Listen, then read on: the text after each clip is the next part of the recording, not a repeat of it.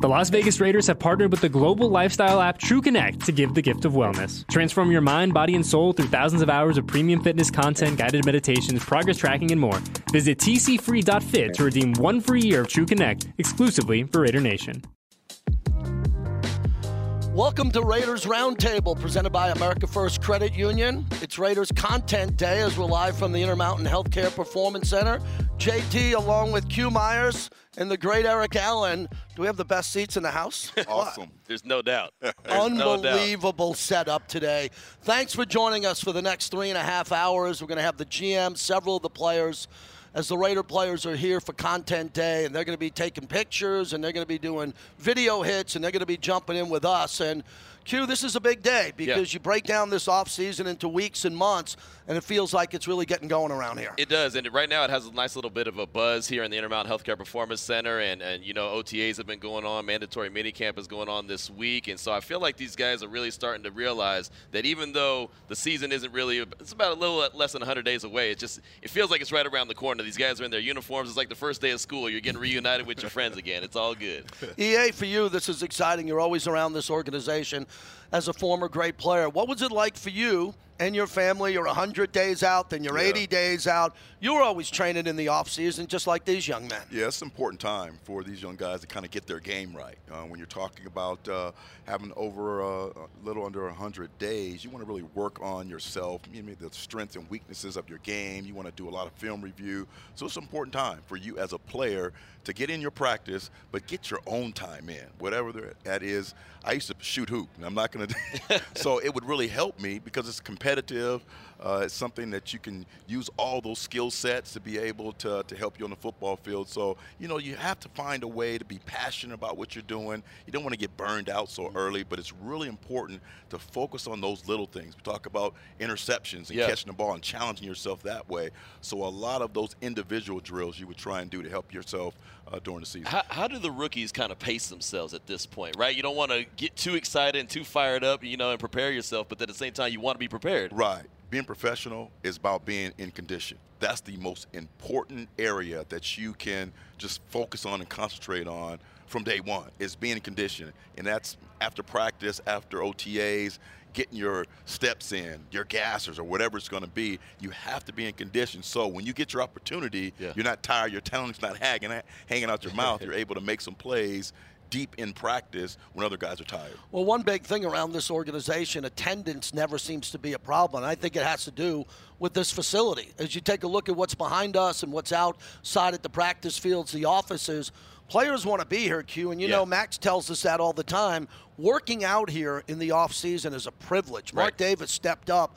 I think built the best facility in all of sports right there with the star in Dallas. So attendance never seems to be a problem, especially under this regime, to get everyone right. here and get them to work out. There's no doubt. We were out at the OTAs, we saw the practices, and there was a full attendance, right? I mean, and again, these are voluntary, but mm-hmm. these guys are here. Coming to work is a privilege. Like they're excited about the, like you said, the building, the weight room, the camaraderie with the guys, obviously the, the cafeteria, and just, I mean, just all the, the facilities. And they they reference this. I mean, the only reason I know this is because they reference yeah. it in the meetings. It's like, hey, coming in here and competing and, and getting your mind right and your body right is, is a pleasure. It's it's fun, and we all know when it's fun to go to work, usually you work at a, at a better at a better level.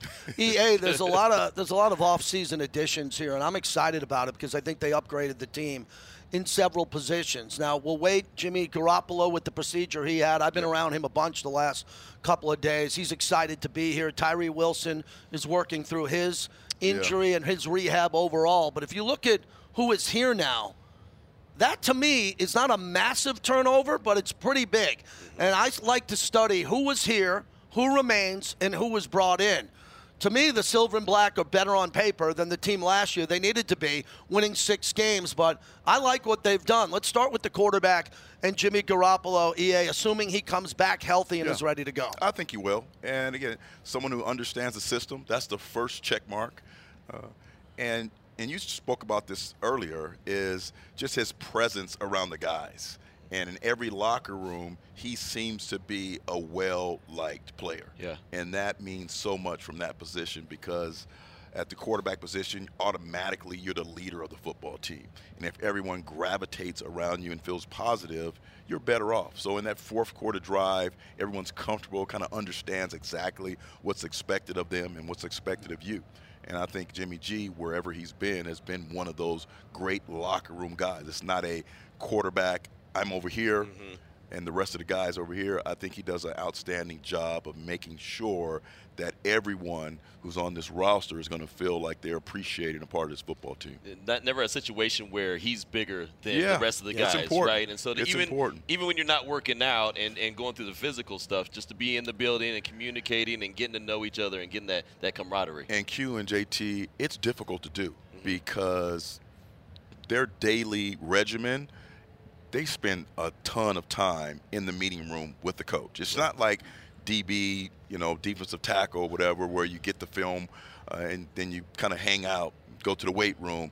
They're consistently, always in meetings, trying to get edges here or there, trying to make sure their steps are right, making sure the lineman understands protection and those things. So it's very difficult. It's something that the quarterbacks have to kind of – be in their aura already. that hey, I'm going to make a point to to go to the locker room and hang out with the DBs or hang out with yeah. the receivers. When I followed his whole career, whenever he is healthy, and he's been banged up a few times, yeah. he wins.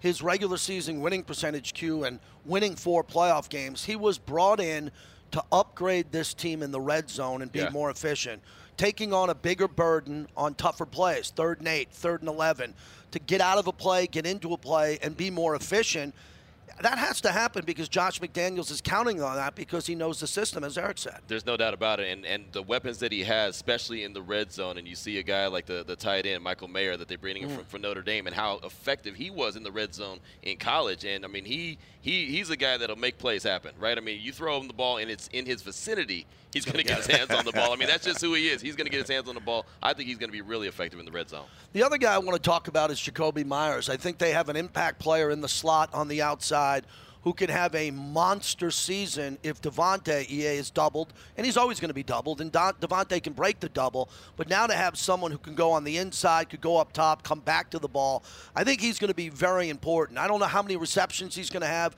but he's got to have big ones, impactful ones that'll keep the defense on the sideline. Yeah, I think the impact is is tremendous. Uh, I think all these football players right now who are coming on this football team have a couple things in common, and one of them is versatility. You can put Jakobi inside outside. He's in a really good uh, competitive guy who's going to compete on those 50-50 balls, and those things are important. Understand the system. I think we all kind of start with that, mm-hmm. but it's more than that. It's about his competitive spirit on the practice field. One thing that this football team in the last year and a half has proven that they want guys to come out and practice really hard. Yeah. So they know exactly what they're going to get uh, on Sunday or Thursday or whenever the game is going to be. And I think Jakobi has proven that over the course of his career. We want a productive year from him because right. it is very important as your number two receiver to be able to beat that number two cornerback to be able to, to, to take that safety who's covering you, take him to task, and really give opportunities, you know, for Davante to be singled up. You know, the thing about it is with Jakobi as well, he mentioned, and this is going back to the familiarity with Josh McDaniel's system, is he said Josh is going to give you the answers to the test. Yeah. You're right, yeah. and you just got to go out there and execute it. Yes. Just go ahead and take it. So I think that that being able to be that familiar with Josh McDaniels and what he wants to do is going to help him in a major way too. Yeah. I think it's fantastic what he's been able to do, and as Davante said, possibly being undervalued, where he was just in New England coming here where they can use him a little bit more. So I like this addition. I think he's Me very too. important. He's coming into the prime of his career, and he's going to be essential. I think the offense is loaded. As yeah. I said this, agreed. We'll get into the offensive line in a bit, but when you look at the addition of Jakobi Meyers, Jimmy Garoppolo, Mayer a tight end. Mm-hmm. Some of the depth at wide receiver. EA, the depth at wide receiver oh. to make this team, to yeah. make this team, to be the fifth, sixth wide receiver and get some reps. It's like that every year. I don't put too much into the sixth wide receiver because this, this, is Davante's town. Yeah, right? He's going to get is. all the looks. You got Hunter Renfrow, you got Jakobi. But wow, on the back end of this, who's yeah. going to make the roster coming out of the preseason? I love the depth of this offense, especially on the outside. Love it, love it. And one thing that we again go back to is the versatility of all these players to be able to line up inside, outside. That makes your offense just that more potent when you don't know exactly where that player is going to line up on those specific plays. You can interchange the X, the Z, the W. Everyone can play the slot. We understand the route running of most of our receivers the understanding of the offense, but I just love the competitive nature of that room, and that's going to help this football team be more consistent and better during the end during the middle of the season. How much is that uh, that that competition with the wide receiver oh, room? How much is that going to sharpen the defense? It, it will, and mm-hmm. you will hear the chirping, and, yeah. and that's that's good stuff. Yeah. To hear that competition and guys going back and forth, just to find somebody on this football team who feels they can match up with Davante. Right. Yeah. in practice, mm-hmm. you know, every day. And I right. think that's really what it's about as as a defensive guy. Mm-hmm. You know, you're on a football team, and, and I played with the, you know, the great Jerry Rice and Tim Brown, and and Jerry, his practice habits were just incredible. A lot like Davante, a lot like Hunter. You want to get that competition. Right. At the end of practice, Jerry would call you, hey, let's take a more, couple more one-on-ones. I'm like, man, practice is over, bro. It's like, no, E, let's, you got me on that one. I, I, need to run this route on you. And so he has a quarterback yeah. out there willing yeah. to throw, and that's the kind of competitive nature this football team needs – going into the next season. Q, you were out at OTAs. We're yeah. going to have Brian Hoyer coming up here as he's QB1 until Jimmy G's ready to go. What do you see at OTAs with the ability that you had to see a little bit of the practices, what was your big takeaway? You know, the biggest thing is everything was going faster, mm-hmm. right? I mean, I was out there a year ago as well, and, and, and of course, that was when Josh McDaniels and company are brand new, so they were trying to get everybody on the same page. This time it looked like they were going from station to station to station a lot quicker with a lot more sense of urgency. You saw guys like Maxx Crosby running, and every every little spot that he got to, he kicked the ball, right? He just he just wanted to make sure he was first there, and Davante first in line, making yeah. sure everyone got, you know, so it's like the, the players were taking that that leadership role to another level this year. Set yeah, the tone. I, set look, the tone. I look at the OTAs and you know the limited time as they collectively bargained EA and you didn't play that long ago, but the league has changed now. yeah. The league Thanks, has JT. changed now. Yeah. That's a compliment. Long time ago, JT. Come on now. not long, not that long ago. You don't have a lot of time with them on the field. You don't. You don't. And those OTAs, again, is to put something on film. Mm-hmm. So hopefully these young players can look at that film and then really focus on those techniques, the footwork. You know, how many steps does it take to get out of that five, that out route that needs to be at five yards? Do I take three? Do I take five? Am I stuttering at the line of scrimmage? So it's really an opportunity to start to get the base level, right? So the coaches understand here's where we are and here's where we need to get. So afterwards, we can really value, we can really get into exactly what you need to do to try and make this football team. And of course, the great Maxx Crosby has great practice habits. Mm-hmm. Everyone in that D in room is going to have to ramp ramp up because right. they've never i don't care where you've been in college they've never been on a football field in a practice like Maxx crosby he's trying to get off first he's trying to finish 1st mm-hmm. and that's the kind of attitude we need you know a lot of the alumni we're going to get into it a little bit later on when the alumni were out here it was a really special event for a couple of days and phil Villapiano pulled me aside and said – I've never seen anything like Maxx. And I'm like, wait a second, Phil. You played with Otis Sistrunk, Ted Hendricks. Right. You played with the greats. And he said, just something about him, the yeah. energy yeah. that he brings. And I think Maxx is really important going forward as the face of the franchise on the defensive side his practice habits is what this organization loves. Mm-hmm. Dave Ziegler and Josh McDaniels are still new Q. Right. They want to get their guys in. We all know that this roster deconstruction that happened last year as the season was in progress right. was to get to this year's training camp with more of their guys who are going to follow their system a little bit better, and Maxx fits that. He does to a T. And you mentioned the alumni, and I had an opportunity last week to talk with Matt Millen, the great Matt yeah. Millen, and he let me know that you know guys like Maxx Crosby, guys like uh, Davante Adams, Chandler Jones, they find ways to keep pushing themselves and keep getting better. And and okay, this I, I'm not supposed to be here. He told me a great story about Howie Long, and he kept he says even to this day, I'll see him Q and I'll say, Howie, you're not that good. You're not that good. Just to keep fueling them and keep firing up. And, and he said, that's what the greats do. He said, that's what I see when I see Maxx Crosby as a guy who, hey, I'm still a fourth round pick. Yeah. I'm, I'm, supposed to, yeah. my, my number one goal when I get here is supposed to just get a little bit bigger, right? And maybe you'll have an opportunity. Instead, he's he's taking taking this team over. Yeah, I've been wanting to ask you this with Tyree Wilson as he's coming along and is going to be ready, number seven pick overall. Chandler Jones, all of a sudden, is a very unique player. Yeah. Because he'll play on the outside – he can kind of jump inside from time to time, but he'll be rested more. He started slow last year, mm-hmm. period. Mm-hmm. Yep. And he finished strong. I thought he finished strong yes. in the last six games. I what agree. are your expectations with Chandler Jones now that there's a new young stud coming in in the first round? And Maxx is always making everyone work. Yeah, I think what we're looking at here is an opportunity for Chandler to really teach this young player because they're both really long, right? When you look at these defensive ends we have, everyone is long, so they fit mm-hmm. this mold where you know you're going to be able to stretch their arms out and be able to, to stretch the football field. He's going to have to find a way to learn from Chandler as Chandler is trying to be more consistent throughout the year. Yes, he finished off well, but he didn't start well. And I think uh, that really gnawed at Chandler all season long. He right. knows what kind of football player he is and what he can be. And now he has a young player behind him who's going to have opportunities to get in on those pass rushing situations and really earn his spot. And I think that's the one thing that continues to come out of this office, this building, is you got to earn your spot. Yeah. You got to find a way to get yourself on the football field. When we come back on Raiders Roundtable, the GM is here. Dave Ziegler is going to join us as we're live from the Intermountain Healthcare Performance Center. What a special day, content Woo. day, as we continue. Thanks for joining us on Raiders Roundtable.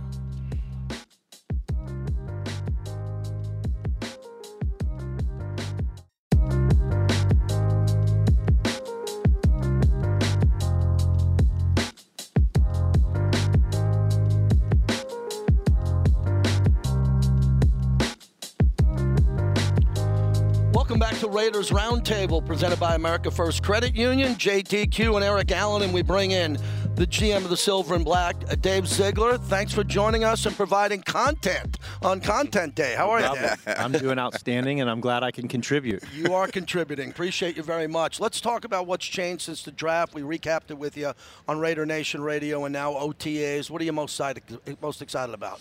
Yeah, I'm, I'm just I'm excited about the energy that we have with this team. I think you know when we talk about um, what it means to be a Raider and, and, what we're trying to build here, we're trying to uh, you know in, in, in put as many players on the roster that have a high football intelligence. Um, that are able to operate in critical situations, understand um, understand uh, their role within the team, guys that are physically and mentally tough um, and guys that have a passion for football and love the process. And I think that's what I'm really excited about this team. We have a lot of guys that love the process.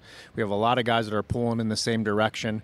Um, we're getting tremendous leadership out of you know some of our um, you know some of the guys that we expect, and I'm excited about our young guys that we drafted. We're getting you know we're seeing a lot of strides that they've made in, in a short amount of time, from their conditioning to their physical appearance, and and then just their their performance on the field here um, during OTAs, which you can only take so much yeah. you know from that. But it's it's been good. I feel like um, we have a, a um, we're in a different spot than we were a year ago. Um, partly because there's a lot of guys that are in year two in the system, not just the players, but the coaches too, um, and have an understanding of what, what the expectations are. Um, the players have an understanding what the expectations are, and our coaches have an understanding of how to get the most out of these individual players. And so, um, really excited about the energy, the work ethic, and, and where we're going right now. You know, that's what I, w- I was talking about the OTAs, and it looked like everything was going faster than it yeah. was a year ago. And you mentioned having that second year. How important is it to have those alpha dogs like a Davante and Maxx? Leading the charge in OTAs. Yeah, it's really important. And they'll both tell you, too, and, and they've told me there's a level of anxiety or stress that they don't have this year when it comes to learning what am I supposed to be doing? Right. Yeah. You know, and so you know how that goes. There's right. that thinking process of what am I supposed to be doing? I'm also trying to lead. I'm also trying to do this and that.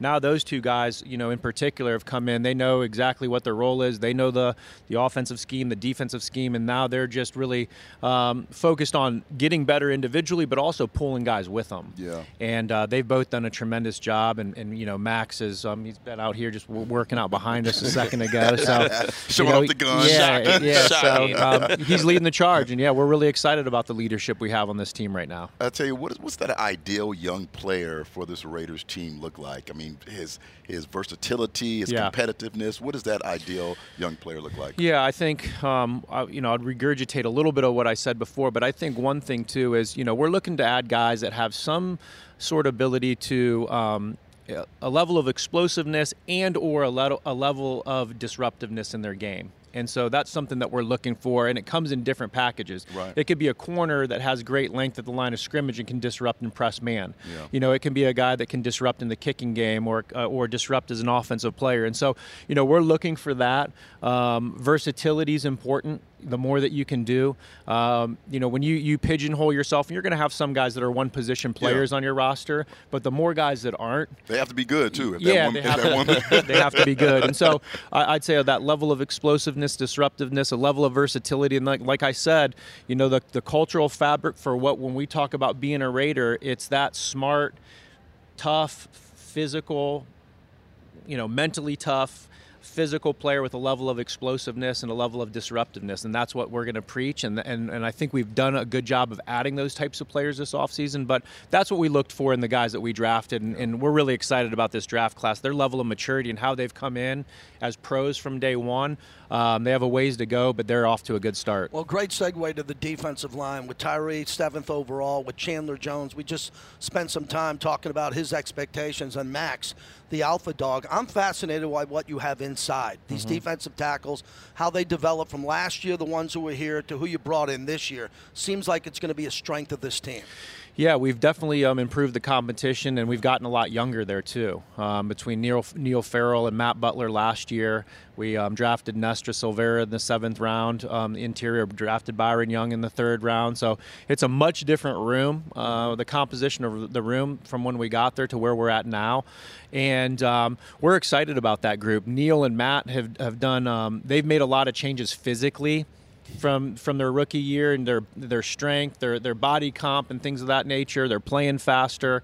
Um, again, they don't have the pads on yet, so we'll mm-hmm. see you know what it what it really looks like once we get to training camp. But they've done and improved in areas that they could control yeah. in the off season, and so that's exciting to see. And um, John Jenkins, we added a veteran guy there. I mean, there's mm-hmm. there's there's going to be some competition yeah. inside. You know, before the draft, you told us about production versus projections, and it looks like all the guys that you drafted all have college production as yeah. well and they project to continue to grow. But the production, how important was it to get that production under their belt early?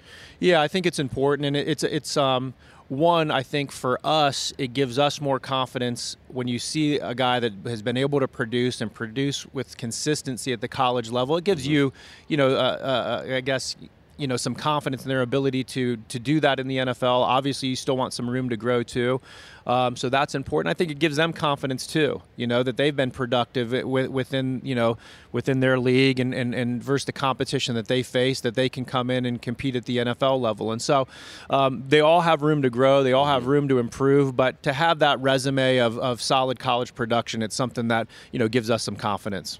I really liked Brandon a couple years ago when he was on our team face on. What did you see in him that to uh, bring him back? Yeah, well, we loved him when we came in and we got to know him for the brief time that we did um, before he left in free agency.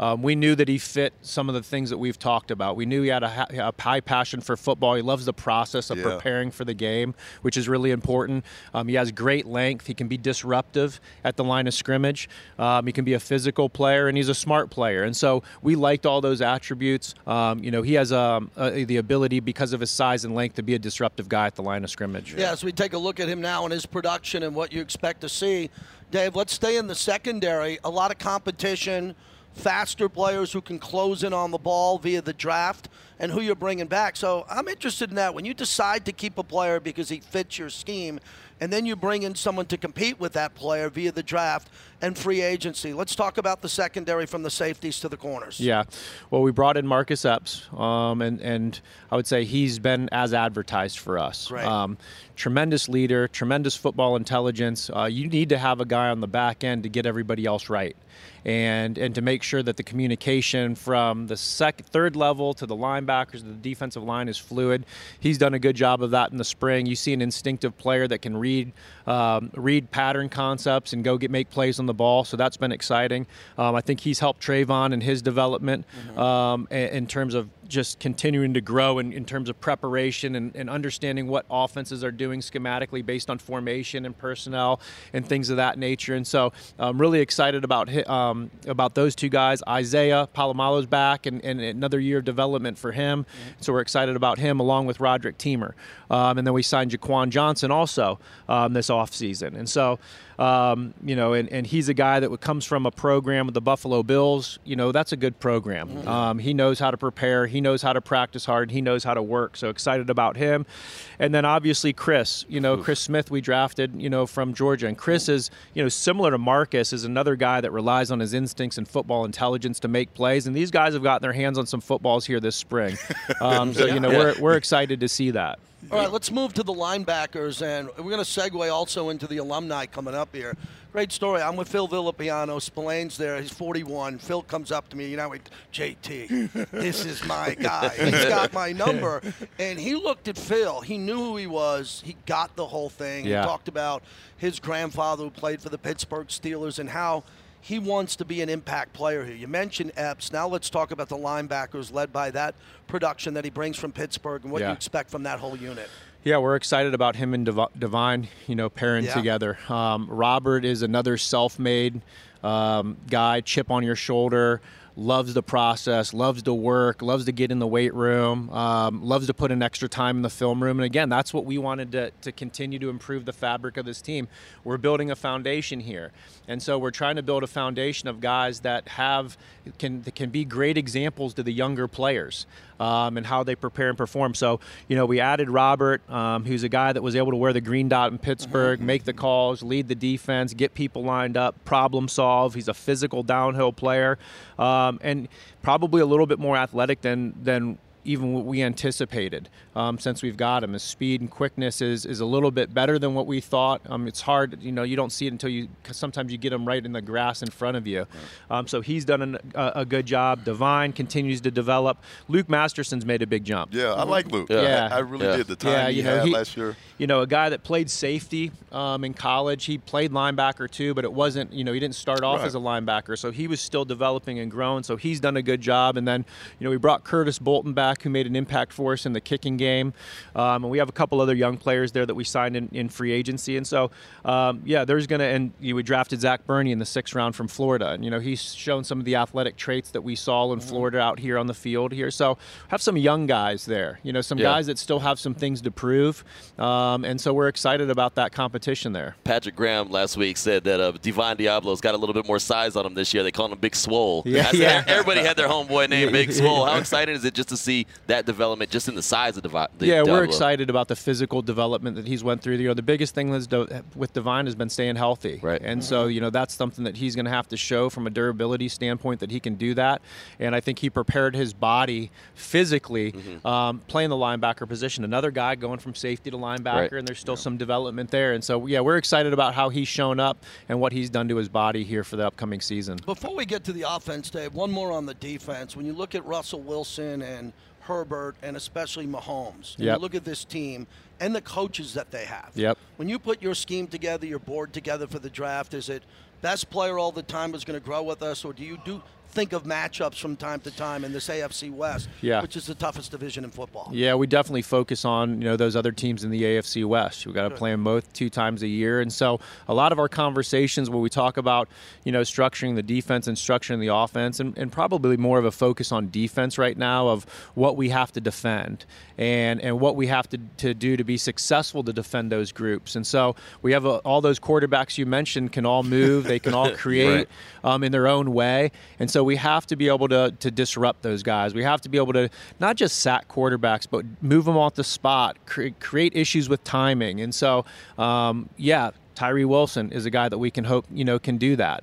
Um, Marcus Epps, you know, on the back end because you have to have somebody that that you have to be right in coverage when you're facing Yes. these quarterbacks. And so, a lot of almost every move that we make, there's a conversation when we're talking about adding a player is how do they impact the team, but how do they impact um, how are they going to impact the game versus the opponents that we play here in the AFC West? Yeah. How important is it to find someone who can consistently wear that green dot? Last year it bounced around a little bit. That's one question. and the other question I have, and uh, me and Q were talking about, how can we get some more interceptions? How Yeah. can we get some more picks around here? Yeah.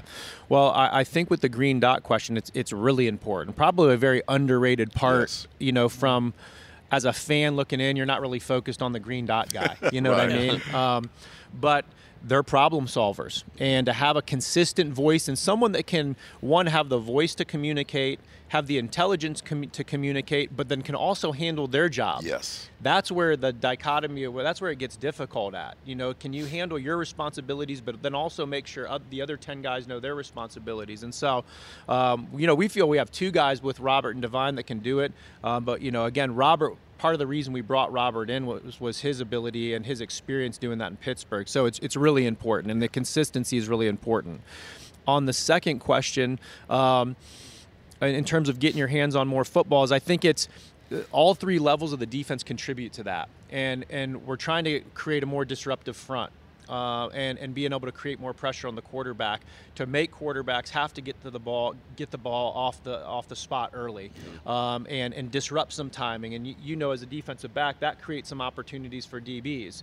Um, and then also just some of the guys that we've you know tried to add, whether it's been Marcus Epps, whether it's Facyson, Jakorian Bennett. Yeah. Um, Chris Smith. Right. You have to find guys that have a knack for it, and they either have a knack for it uh, as a combination of speed and athleticism mm-hmm. and and instincts, or some guys may have it. Maybe they're a little less um, athletically inclined, but their instincts and awareness allow them to to make plays on the football. But that's a huge focus for us as we're building this defense and continuing to build this out over the next couple years. Is there's going to be a focus on guys that can make plays on the football and guys that can disrupt the spot at the quarterback position where the and quarterback's you, at. You mentioned with Chris Smith that you thought he was kind of like a young Duron Harmon, and yes. Duron Harmon had that just nowhere to be when he's supposed to be there. That's right, and um, and he did it in a lot of big games yeah. too yeah. for us. In, in, when we were in, in New England, and he did it in Atlanta, and he did it here last year That's with right. the Raiders. Yep. And so, um, you know, that's high praise because Duron's a, you know has had um, a tremendous career, and he's done it in big spots. And you know, if Chris can do that, then Chris is going to have a,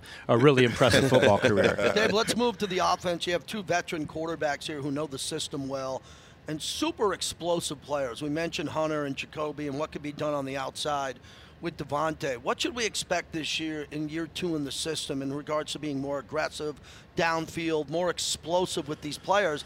I think when you go four wide with the leading rusher in the league, who can run the ball at that high level, it's going to be very entertaining for these fans. Yeah, we're really excited about the offensive skill group that we Yeah. have. And again, it's on paper right now, but when you talk about um, what I'm most, what I see is, is a lot of guys that can win on critical situations. And mainly, we're talking about third down and we're talking about in the red zone. But when you talk about Davante, obviously can do it. Um, Jakobi Meyers is a proven commodity that can do it. Hunter can do it.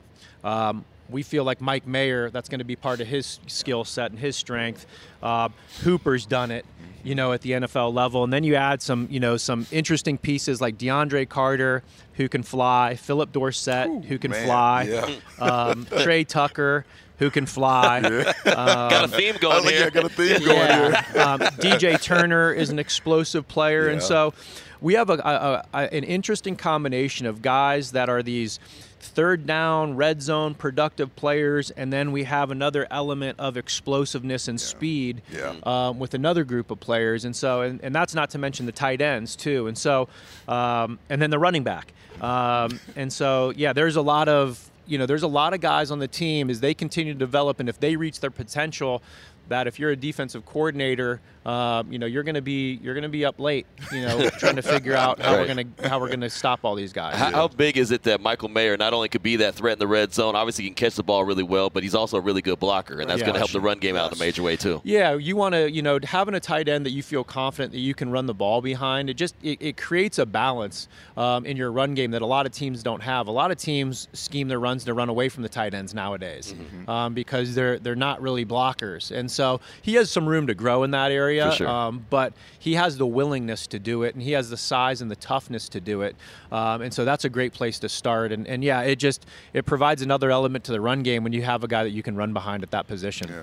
Where we are in our division, does that does that kind of set the standard in the bar as far as particularly the receiver room, having the the big physical route running receiver and then having the speed guy. We see different aspects of that each and every game for us. You think you'll see that? Yeah, I think so, and I think you know as we look as you know Josh is you know does him and his offensive staff do a tremendous job of figuring out how are we going to you know what's what's the weak link and and Mm-hmm. Yeah. you know from a personnel standpoint Right. and then what are some of the schematic issues um, that that our system can um, can cause some of these other teams in our division and I think with this group that we have you know we have a lot of guys that um, like I said are going to cause issues for defenses um, and and you know give us an explosive edge week in and week out. The offensive line, what type of chip do they have on their shoulder? I remember last year talking to you, as you mentioned, you didn't have a lot of time. Yeah. From your new scouting department, the people you brought in, and you're going with six or seven guys into the preseason in a rotation. Now you have the leading rusher because of that offensive line. Yeah. So what's their what's their mindset now after doing that and not getting a lot of respect around the league for being an elite offensive line. You got Colton and a couple of good players there, but what do you expect from them as you make it a little bit more demanding this year to even be better? Yeah, we're. Uh, I know that group's really excited, and they're really excited because is, is, if you've played football or you've been around football, continuity on the offensive line is really important to that group. Uh, the ability to communicate with each other, the ability to know the strengths and weaknesses of each individual player, and we're bringing back basically a group, you know, that that played together last year, and a group again that's improved because they know the system. Um, so Colton, you know, one of the best left tackles in the league, and then we have a lot of competition at tackle mm-hmm. with Brandon Parker, Justin Herron, Thayer, uh, Jermaine. Uh, we brought in Dalton Wagner um, after the draft, so there's going to be a lot of um, lot of competition at that tackle position. Um, and there's a you know a lot of co- competition inside. Um, Muti's been a guy that's really um, you know made some strides this offseason, um, who we signed from Denver last year, mm-hmm. just physically and from a conditioning standpoint. Obviously, um, you know Alex is back. We added Justin Murray, who's a veteran. Um, we we added I don't know if he's I don't know if he's uh, on there, but Greg Van Roten, um, who he signed, is another guy that's had a lot of experience in the league, started a lot of games. And so we're excited about the continuity of that group. That group's excited about the continuity of that, of that group, and they do play with the chip. They were a group that helped produce the leading rusher in the league, yeah. but anytime they turn on, you know, a social media or something like that, they stink. And so we're fine with that. You know, everybody can think that, you know, we stink as a, as a team and that we stink individually as a position. We'll continue to use that as fuel, and we'll continue to use that as motivation to, um, you know, to go to the places that we know we're going to go here as we're working through this process. What did you see in Wagner and Curtis? Because you signed those guys immediately yeah. after the draft, and there are some guys that they were actually surprised that they didn't get drafted. Yeah, yeah. a lot of competition for those two players, um, and so we had to do a lot of work from just a recruiting standpoint um, as a, after the draft finished to, to, to explain and help them understand why this opportunity was going to be a great opportunity for them. But Dalton is a big, long kid. It played obviously in the SEC. 34 inch arms, a lot of power, a lot of strength. Um, you know, we're going to improve some areas, uh, you know, some areas of uh, other areas of his game in terms of some agility stuff and foot quickness stuff that he's already improving in. But if you watched him against Alabama, um, you know, and going against Will Anderson, um, he did a pretty good job. Yeah. And and so again, when you can see those guys going against the top players, it's it's exciting. And then um, with our guy from Tennessee, Chattanooga, yeah. uh, another big, long, yeah. strong kid. I mean, his strength in the weight room, he's NFL strong now. Mm-hmm. Now it's t- now it's it's honing the technique. And so you see a big, long, raw kid um, that has some air, some room to grow, but he has the base strength and the size and the length um, to stack it on top of each other. And he's a great kid that wants to win and wants to work. And so he has the traits to, to, to reach his potential. It's going to be up to him and up to us, you know, to develop it. Yeah, I love the versatility last year of Dylan Parham. I yep. think he did a really great job of swinging from guard to wherever you guys yep. wanted him. Is that one of the things, offensive line wise, that you guys are looking at in free agency and uh, through the draft? Yeah, I love it. Mm-hmm. You know, because like you said, the one position offensive lineman, like you have to be really good if you're going to be yeah. just a one position guy on the offensive line. There's um, they, they're from just a, a, nutrition standpoint and the injury standpoint. Right. You know, having guys that can shuffle in and play multiple spots and do it at a high level, it gives everybody else in the in the group confidence. Yeah. You know, when they see a guy, yeah, well, I've worked with you at center, I've seen you play guard. You know, and, and the coaching staff confidence too. And so, yeah, from an offensive line standpoint two position players is going to be all, always something that we focus on and always something that we value. Dave, last one on football. I want to go to special teams. The philosophy that you brought in from the past and the success you've had with other coaches now, they're kind of taking a little bit of a way with the fair catch.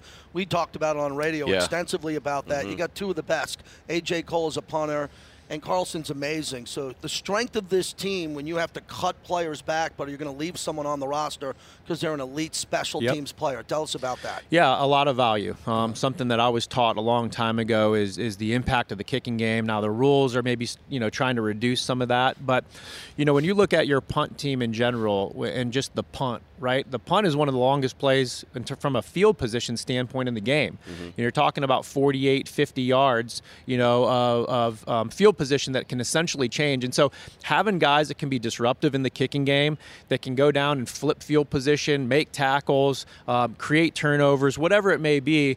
But it's a huge part of the game that people don't, you know, a lot of people don't focus on. But just the field position aspect, being able to pin people inside the 20 on a kickoff, being able to with our punter, you know, and his ability to uh, punt it directionally and pin guys inside the 10, but us being able to get down and, and, and hold guys inside the 15, inside the 10, um, and, and do those types of things is something that we value a lot. So with each position group on our team, other than the offense and the defensive line, there's guys that are on our team specifically for their ability to contribute in the kicking game. That's why we sign them in free agency. That's why we sign them in the draft or whatever it may be. And so something that we're always going to value um, and, and, and hold um, in high regard here um, with the Las Vegas Raiders. When you look at Tre Tucker, we always talk about his speed because he has it. Like you said, yeah. he flies, right? But he's also a guy that's willing to go down and tackle and is a really good gunner. How important is that for the special teams unit? Yeah, it's huge. Um, and those guys that can put pressure on the actual punt returner mm-hmm. um, to one either stop them, like you said, to make a quick tackle or create turnovers.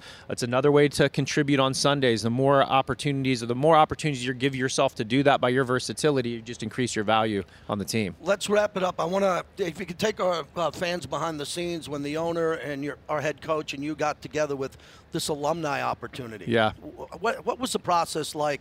Knowing these gold jackets are coming in, other legendary players. I saw the look on your face at the M and out here on the B roll. How important is that? Because that's the past here. This is the new. Yeah. But bridging these great players. It's it's it's yeah hugely important. Um, you know, growing up 25 minutes from the Football Hall of Fame, where I grew up, I've always had a great pre- appreciation for the NFL greats. The Raiders have more than almost anybody in the league. Um, our team room here, when you go into our team room here, all the all the Raider greats pictures are all across the walls. We want our guys to understand who laid the foundation and what what they stood for and, and, and what they valued. And it's really when once we got to know these guys and we've had them here, it's not that much different than what we're talking about. Yeah. These Raiders teams that won a lot of games, they loved the process. Mm-hmm. They worked at practice. They spent time after practice. I know they had the reputation they like to have some fun off the field too, which they did. But what they talked about is all those guys, the best players on those teams, practice ended. They were out there another 30 minutes, another hour, whatever it took, and then they brought young guys with them. And so it was, we're talking about being smart football players, being tough and physical, you know, an intimidating style of play. Um, being explosive, being disruptive. It's a lot of the things that that that allowed these guys to be successful. But it was overwhelming to have them here. You know, I had a moment to spend you know spend time with them and. Um, you know, uh, got a little emotional because you know I'm, I'm I never thought I'd be uh, in the position of talking in, in front of you know eight to ten special you know gold jacket guys, you know Hall of Famers. And I told my wife about it. She said, "Well, you didn't even get emotional when the kids were born." I said, "There weren't ten Hall of Famers in the, in the room. Um, the expectations weren't that high yet." Yeah, so it was a really really special thing. Um, a great message from all the guys that were here to our guys here to understand um, what legacy and what the expectations are when you put on um, this Raiders uniform and you step into this facility. Um, expectations are high, and, and these guys are the ones that set the bar. Yeah, this, this is a unique situation it here, is. unlike any other place in the National Football League, because once you're ready, you really are, and we do a outstanding job to continue to invite the alumni back, and we really appreciate you guys continuing that trend. Yeah, well, it's really important for us. We love them. We tell them this is their home.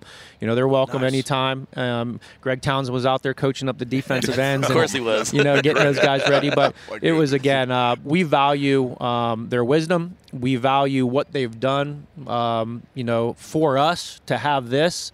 We don't have this if it wasn't for the, the greats that were here in the past, and so um, just you know very fortunate. Speaking of emotions, I want to take you back to draft day, and uh, Peter King was on Raider Nation Radio 920 with us, and we're talking about the fact that you walked by the big picture of Al Davis and just kind of gave him a pat and just you know just got a little yeah. little, little fired up to, to have that opportunity to go into the draft room, knowing the the great Al Davis, who led this organization? Yeah, there's not a day really. I mean, it's probably if we're here for seven days out of the week, at least five of them, I give him an imaginary fist bump when I walk by the um, walk by his picture down down the hall, and just to see when I see the image of, of Al Davis, uh, it just means a lot to me because I know what he meant to the NFL, mm-hmm. um, and I know what he means to the Raiders, obviously too, and um, you know I feel that I want to do. I feel that pressure in a good way. I want to do.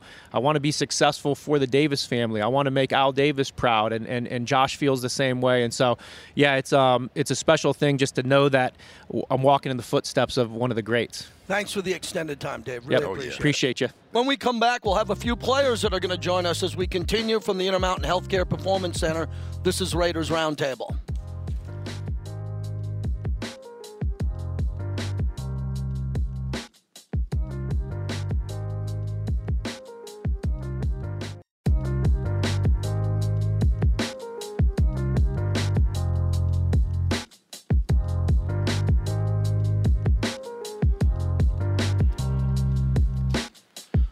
Welcome back to Raiders Roundtable, presented by America First Credit Union. We're inside the facility. Thanks again to Dave Ziegler. That was fantastic. Q Myers, Eric Allen, JT. Thanks for everybody who's watching on YouTube, all of our platforms, Raider Nation Radio today. It's going to be outstanding. All the guests today, media day. You see the lights EA popping behind. they got the Star Wars wands. Everyone gets out. It, yeah. Have fun. You know, yes. have a good time yes. here, and it's, it's kind of like school picture day for a lot of it, these players. It really is. You get your swag on and uh, feeling good. The lights, the cameras, everyone's attention is on the positive things. But back to Dave. Dave is awesome. Mm-hmm. Man does a really good, outstanding job. Understands where this franchise is, where he wants to go. So really appreciate him that's a really important point, Q, as I go back to you.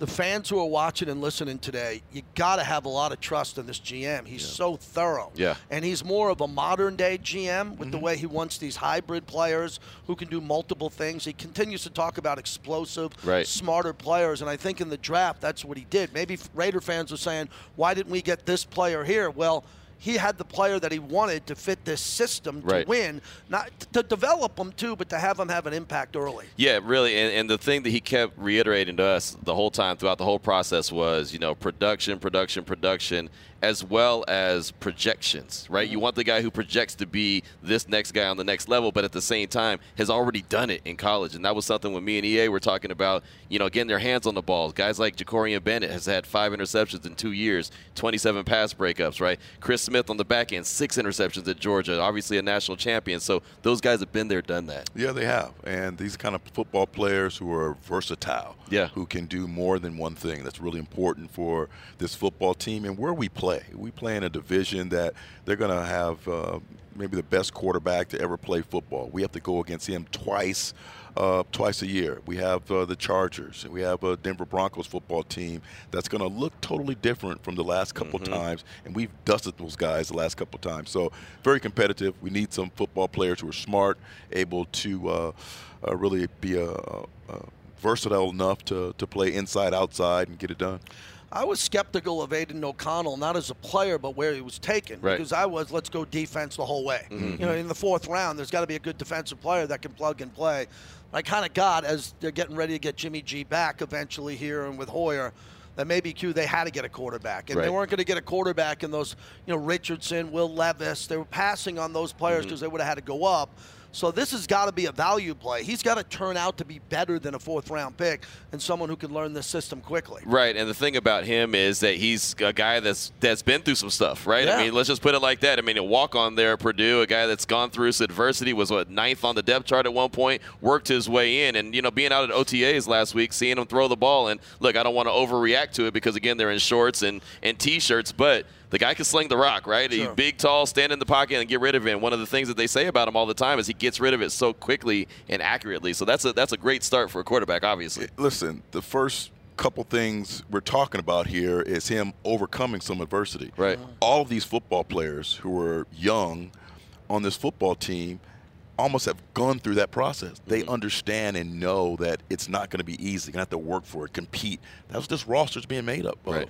And these quarterbacks – Uh, some of these guys, you know, they're not the five stars. Mm-hmm. They're not six foot five. They're all guys who are versatile, who are mobile. Uh, the one thing though, got to be accurate. Right. Got to be accurate to be able to put on a uniform in the National Football League and help teams win football games. That's the one aspect that, with all the other things, and all, all the other things are great. I mean, you can have yeah.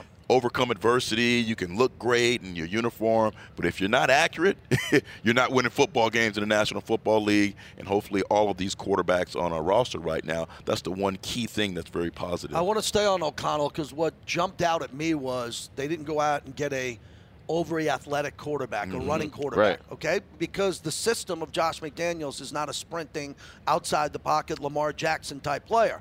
And they took a guy that if he had to come in, if he had to break the glass and let him play early, he can get the ball out. Right. The ball's going to come out. He's going to come out quickly to the right guy if he learns the system quickly. Yeah, I'll start with you. When you have a quarterback who's on paper to be the third string quarterback, yeah. how quickly do you get him up to speed? What do you got to do here? Because Brian Hoyer, who we're going to talk to in a few minutes, he's a heck of a backup quarterback. Yeah, he is. Yeah, and he, that second guy or the third guy, he has to be ready to go with less reps. So you're not going to get a ton of reps mm, in point. practice. So you're going to have to be a guy who's really in the film room, understanding strengths and weaknesses of yourself.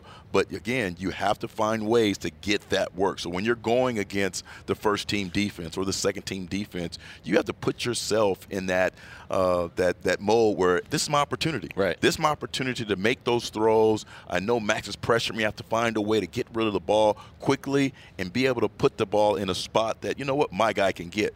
So those defensive players understand how good I am. Right. So when I go into game, I have that confidence that I've gone against Maxx. I've gone right. against Chandler. I've gone against that defensive backfield and cover three or cover four or whatever it is. I understood that, called it out in practice. So now I'm confident, but more than that, the coaching staff understand that I can hold up in situations. You know, and I know it's early, but how important is it that he's getting reps? Aidan O'Connell's getting a lot more reps right now without yes. Jimmy G being on the field. He's able to get those reps that a normal backup would be getting. Yeah, so important to get that film, and it's and I keep talking about film and going back to it because early on, it's the one thing that's going to save you. You go into the film room after practice and you are your toughest critic. Mm-hmm. You find ways, man, I need to do that better. My footwork wasn't great here, throwing off my back foot or throwing off my front foot. Those are things that I have to clean up in OTAs, right. in mini camps. Those are things that I'm staying in the building after practice is over looking at coming back on the football field. Hopefully, there's a receiver or someone else who can work with me.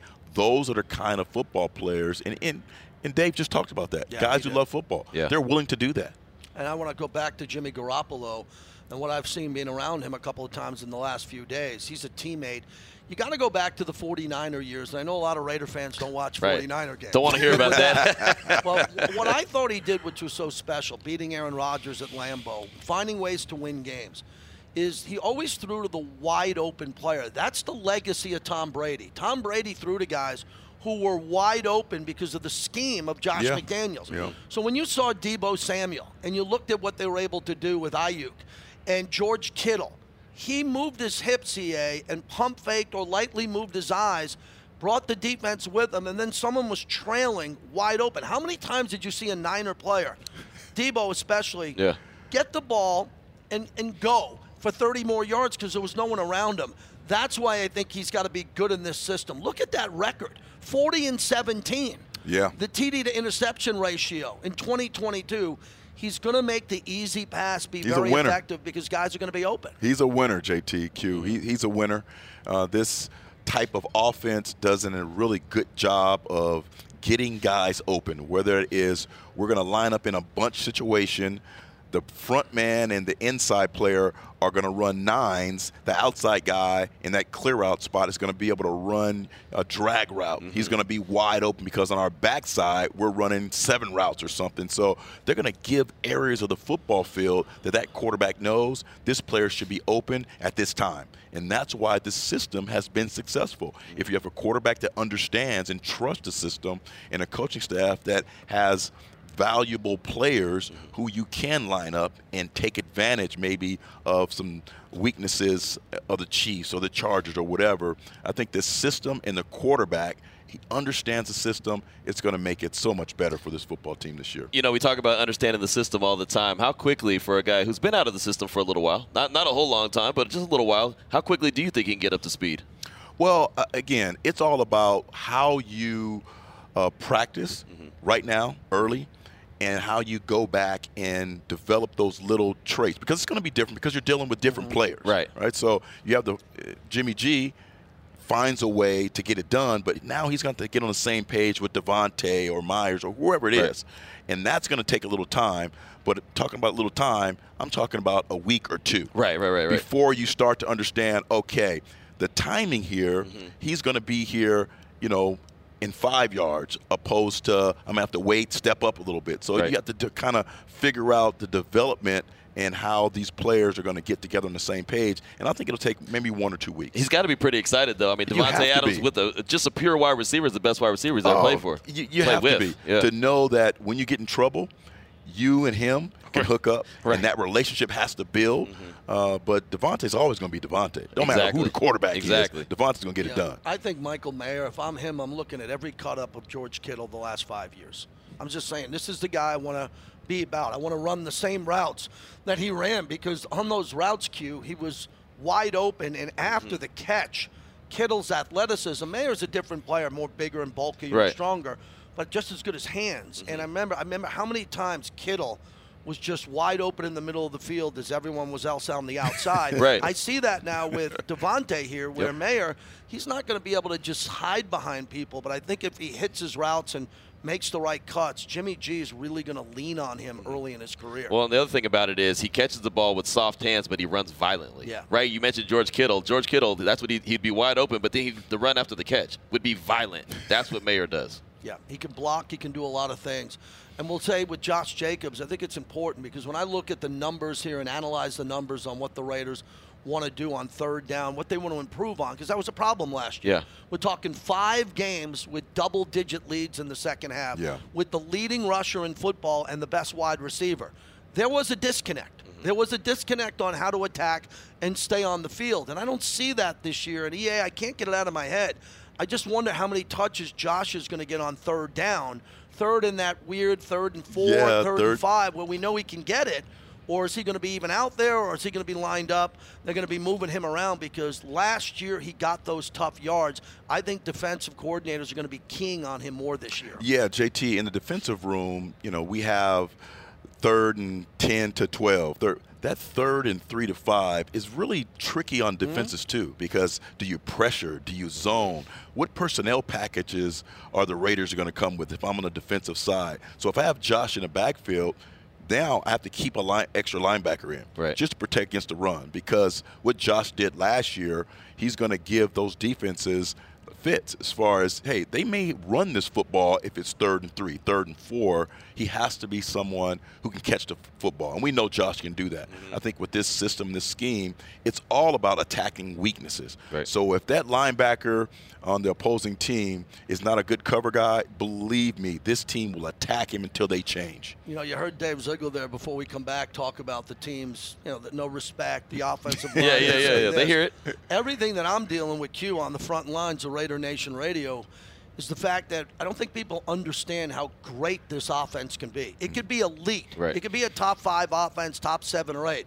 That changes everything for me, and I wouldn't have believed it unless Josh Jacobs had the year he had last year. I didn't go into this time last year thinking he was going to lead the league in rushing. No. Yeah. I no. knew he was playing for a contract. I yeah. knew he was going to be the franchise tag. What was going to happen? He blew me away yep. with the way he ran the ball. And now you add that to the system quickly, EA. Yeah. I think it changes everything. It could take it to a top five to six, seven offense in the league. The finishes, JT. I mean, the, the way he finished games last year, finished runs, tells you about his conditioning and how he really attacks football teams. Just unbelievable job that this offensive line did, but particularly, I mean, running through arm tackles, making sure uh, uh, that he wasn't going to be stopped at times. I was just so happy for this young man to be able to say, okay, I'm going to prove it. You right. know, you give me what you give me, but you know what I'm going to do is when it's time to finish, I'm going to finish games. I'm going to finish runs. That's the most important thing for a running back.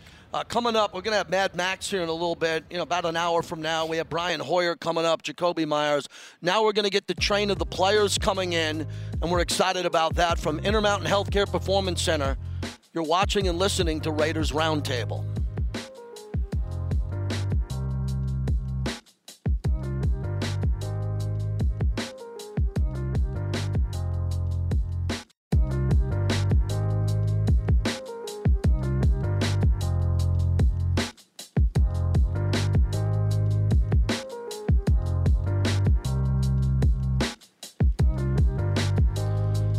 Back to Raiders Roundtable, brought to you by America First Credit Union. JT, along with Q Myers, Eric Allen.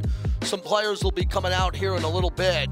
Just incredible to see the energy in the building today. We're happy to be out here for Raiders Content Day, and there's a lot of content. We'll be here for a mm-hmm. total of three and a half hours, and we have full coverage Q on Raider Nation Radio Yeah. from our morning show today, my show, your show after that. So one of the busier days on the calendar this year. It really is, and it's it, to me it kind of starts the whole football calendar year. Like we've seen OTAs, we know mandatory minicamp is coming up, but when you see these players walking around, especially some of the new guys, maybe the rookies, and they're in their jerseys for the first time, and you can almost see the the light click on for them, like wow, this is real, like Yeah. almost that pinch me moment, right? Yeah, it's exciting time for them. You know, sometimes uh, first time putting on a jersey and, and being in front of uh, us. Mm-hmm. Right. Right. We're asking them all these questions. Uh, some of their dreams are coming true. I know when I was younger, I was a big Raider fan. And so the first time, even though it was year 10, the first time I put the uniform on and was a part of this historic brand, I was just blown away. You know, it's, hey, man, 21, this is Cliff Branch. I'm Mm-hmm. Right, finally, right, you know, right. because Cliff is my favorite player. Yeah, yeah. Right, and so it, it's it's really a joy to to see these uh, young men have the opportunity to put on the Raider uniform and represent uh, represent their families. Let's stay with that a little bit. You come from all the success. You play on one of the greatest defenses of all time, Buddy Ryan and the Eagles. When you came here for your first media day up in Alameda at the time, now it's content day. What was that like being out on the field? Because Mr. Davis, Yes. everyone there, it's not just going through the motions. You got No. that uniform on tight, and you it- said there's Tim and Jerry and everybody it's- there welcoming you in yes, for the first time. Mm-hmm. it's a little different. It really was uh, because this iconic football team, this iconic brand, and uh, Al Davis was still, you know, on the football field and a part of uh, this organization. And it was Jon Gruden's first year. And just a really quick story. I, I come in and, and I had built a relationship up with the defensive coordinator at the time, who was Willie Shaw. Willie Shaw recruited me uh, from San Diego to go to ASU. So Willie and I were really tight, and Willie was a, a really demanding coach. I mean, he he set the standard at the beginning of the season. Hey, in the backfield, this defense, 21 interceptions, 20, 21 interceptions from day one. That's all we preach. So we knew that there was a kind of a, a, a method and a standard to reach. But just being in this in that locker room with uh, Tim Brown at the time. Of course, Darrell Russell was a San Diego kid, and I knew him from high school. Uh, they had Albert Lewis, who was an outstanding player, who was then transferred to safety. Uh, we had a rookie named Charles Woodson, who you know I had to kind of help get to make him, Right, you know, right. and, a, and a He great, turned out a all right. great player. Yeah, just and, it, and it was it just wasn't me, but Right. As a corner, I felt it was my responsibility because Mm-hmm. people, when I was a rookie, did the same thing. Hey, man, here's how you study. Here's how you, you stay after for a while. And it took me, took Charles a little while to, to learn. Right, you got to right. stay after a little bit. Mhm. But it, it was just really uh, unbelievable experience, and we had a lot of great success. Unfortunately, you know, we tuck rule or you know the, the Yeah. Baltimore Ravens year. Yeah. But I had a great time, met some great friends, and uh, really tried to leave the place better than I found it. You know, you mentioned the putting on that 21 and that that was Cliff Branch's number and how Yeah. excited you were because that was your guy. This organization doesn't retire numbers, so when you put on a number that's iconic, like a 21, a 24, an Yes, 81, yeah. it's almost like that responsibility level's got to go up higher when you have that number. It, it really is, and 24 in particular, Right. Because the great Willie Brown and Willie picked me up from the airport, and uh, and I was like, "How many interceptions do you have career?" He's like, "Oh, I have 54." I was like, "I'm coming to get you, Willie. I'm, I'm coming to get you." you know, so we had great banter back Yeah. and forth, but uh, to be in the building and have Phil Villapiano, Willie Brown at that time. Freddie B was coaching. Uh, have those guys all come back. Of course, uh, you know Marcus Allen, who we all in San Diego loved, knew he was such a big part of this organization. Yes, it was a big deal to Right. put on 21. Think about Cliff Branch. Knew that there was fan bases, you know, around the country. When you went to town, and JT knows this, when you go into someone's town, there's a Raider contingent that is there Yeah. and are Oh, yeah. representing and have mm-hmm. the numbers on. So really, really proud that I was had the opportunity to to to wear the jersey. Well, Brian Hoyer is going to be here in a minute. We want to go back to this running back room and Q. Let's take a look at it because they carry a lot of running backs Yeah. in this organization. And as we talked to Dave Ziegler about it, it's because they can play on special teams. Right. And I'm just wondering if you look at this room, I'm expecting a lot from Zamir White. His conditioning is supposed to be really good. Abdullah, you know, a veteran. Mm-hmm. Bolden, 11 years here. I'm just wondering who's going to stick here because they're not going to carry this many players, and they all line up behind Josh Jacobs. No, and you know, a, a year ago, Josh Jacobs made sure that Zamir White didn't get on the field that much, right? Josh Jacobs was, I mean, he was just that stinking good, even to the point where head coach Josh McDaniel said, I, I planned on using him a little bit more, just couldn't get him on the field. But I really like what Ameer Abdullah brings to the table as well, because you know he's Yes. going to catch the ball in the backfield, and he, he brings that extra element. So these guys all kind of play different roles, obviously led by Josh Jacobs. Right. I think the the plan was to have you know like a short yardage guy. Yeah. Have a third down guy. You know, have first Josh be the, the first and second down guy. What happened was hmm. Josh filled all those spots. Right, right. Well, let's stay on Yeah. that. I love that about what happened last year. Right. He said, he, you know, again, I'll never forget what it was like to be at the Pro Football Hall of Fame, and he played in that game. Yes. And everybody on the sideline was coming up to me saying, "Whoa, what's, What's going, going on on?" here?" and look, th- they weren't shopping him. He was just going to get a little, little bit Yeah. of work there. And then after that, when he exploded early in the season, you just started to notice, EA, that he wasn't coming out of games. Right, right. He just wasn't coming off the field. And then I think once he started to get over a thousand yards and he saw the numbers, he was definitely not Yes. getting off the field. And it was the strength of the team. And we're expecting him to be back here. And when he comes here, we'll see what happens if they're negotiating long term, if it's a franchise tag. But I think he's the heart and soul now. He's got to be in this window. You played against the all-time greats. Yes. You got to have like two or three or four years of these numbers, You not do. one. You you got to have a couple of them. You got to stack them. I think he has the ability to do that. And guys, what's great about this, his body type, I think, allows him to be able to last a little bit longer. He takes mm-hmm. care of his body. Yeah. He's not a big guy. He Doesn't take a bunch of hits. Just love the, and we talked about this earlier, the ability to finish. Yeah. Finish runs, mm-hmm. always forward, and then finish at the end of football games. Right. But he's a throwback guy.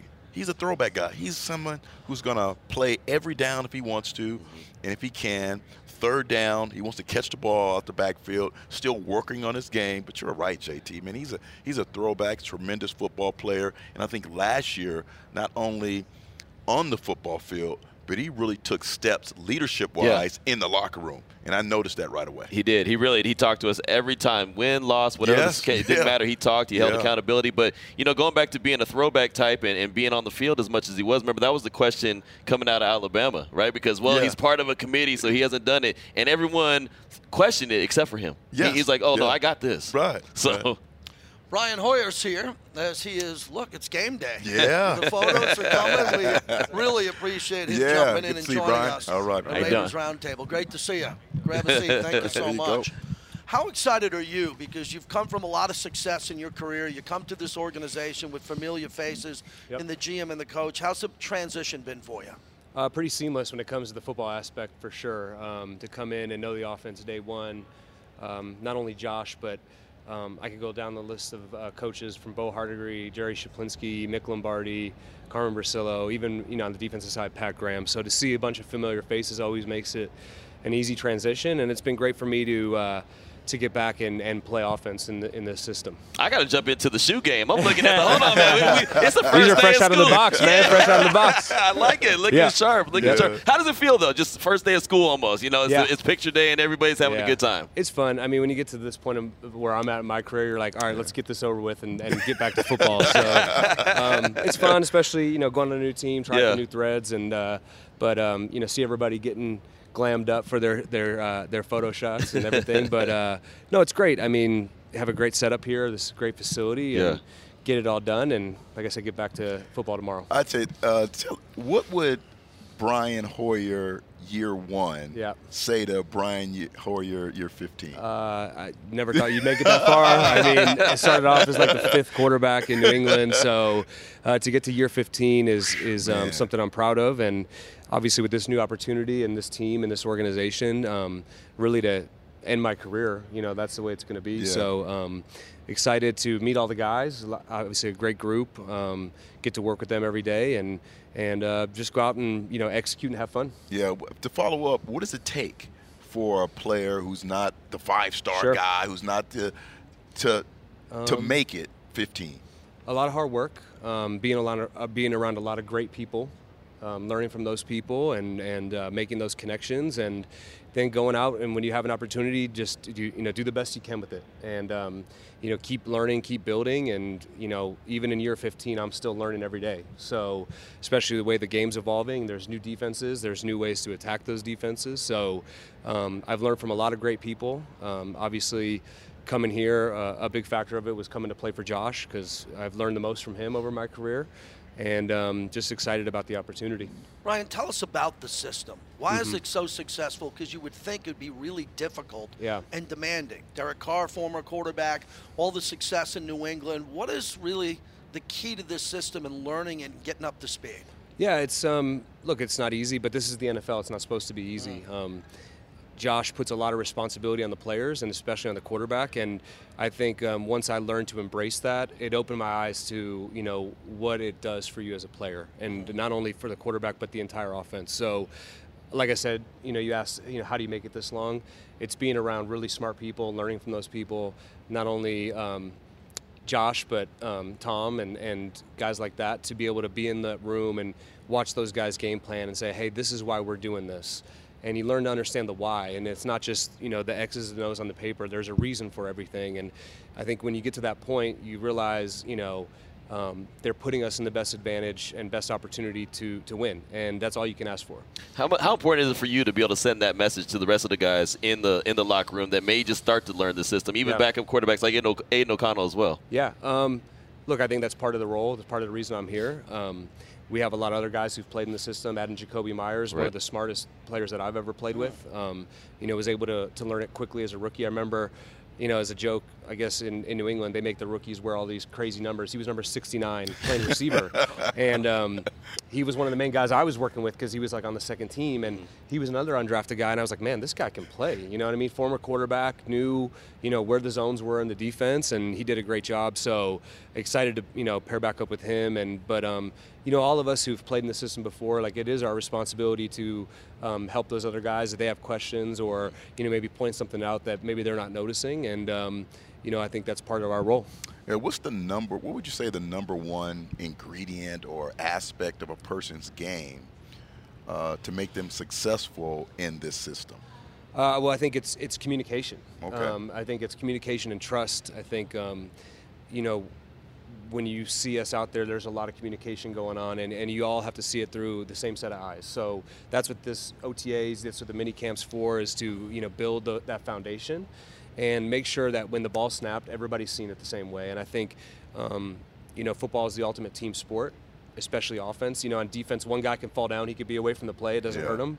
But on offense, you know, one guy messes up, it probably messes up the other 10 guys. So we're just working on building that consistency right now, um, kind of coming together, gelling together.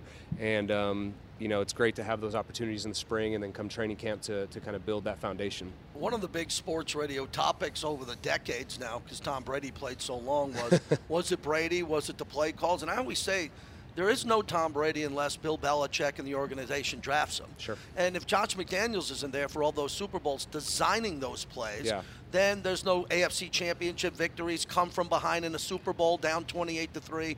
I want you to tie that into what coach is trying to do now with you, Jimmy, the system here Yeah. with a guy like Davante and Josh Jacobs because you played with elite players winning championships in New England. Yeah, um, look, it's all got to tie together. I mean, the thing that you know, I had a front row seat to, to witness all those guys work, and um, you know, the like we talked about before, the communication, the trust, the understanding of what what's the goal, what what are the what are the musts this week, what do we have to do to win this game, and um, you know, for me, it's been fun to come out here and run this system with a guy like Davante. You know, quite honestly, I've never been in this offense when you have a guy like him who's just like a human cheat code, and no matter what they do, you throw him the ball, he's going to catch it. I mean, I've, I've sat there and watched the film from last year over and over, and you're like, Yeah. oh my God, how, how is he making this catch?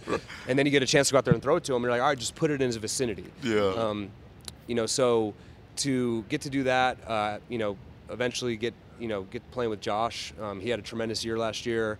Um, you know, the wide receiver room is obviously deep. We talked about Jakobi, but um, obviously Hunter Renfrow and And um, you know, Phillip Dorsett. I mean, I played with Phil. I mean, this guy's a speed can demon. run, He's huh? a speed demon. So, um, you know, a lot of different aspects. And I think you know, you talk about this offense. Each year is different in this offense, and it's all about the players.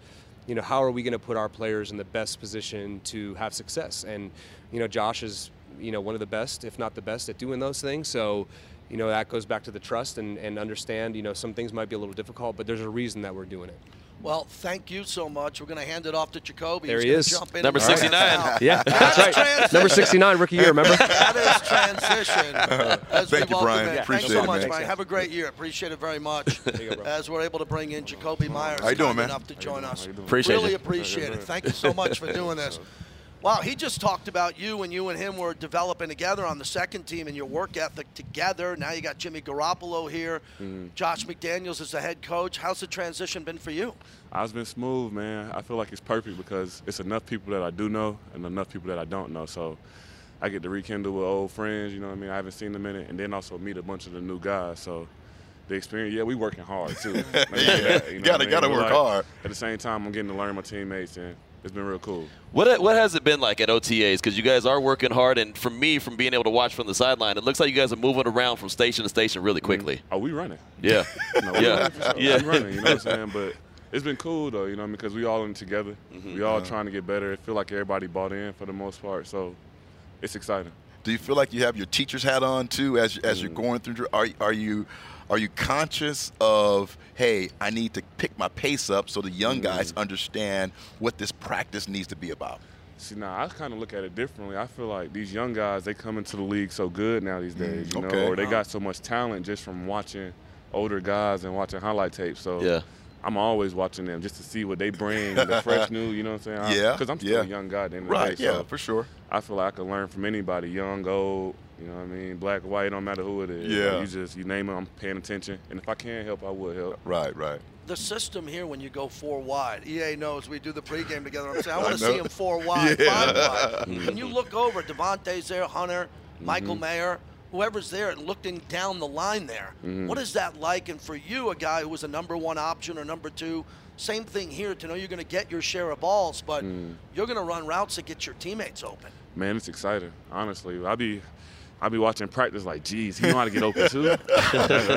he can get open too. Like, it's, it's real dope. So just, it's exciting, honestly. Like you said, just a lot of guys who who are good at their craft. You know, you can tell they put a lot of time in it. So I just got to go out there and put a lot of time into mine, mm-hmm. be Yeah. good at mine, and match the intensity. So it's fun. It's competitive. You know, talking about the system, you recently said that Josh McDaniels is going to give you the answers to the test. Mm-hmm. You just got to accept it. So when was that moment for you when you understood that hey, the answers are right in front of me? I can tell you it wasn't my rookie year. You know what I mean? I can definitely tell you that one. You know, it was.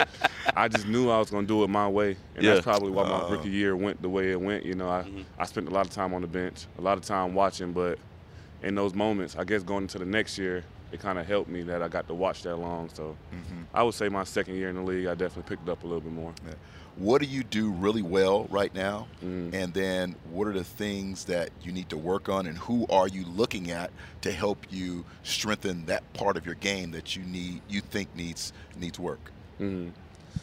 Ooh, I would say something I do well. I feel like I know how to get open.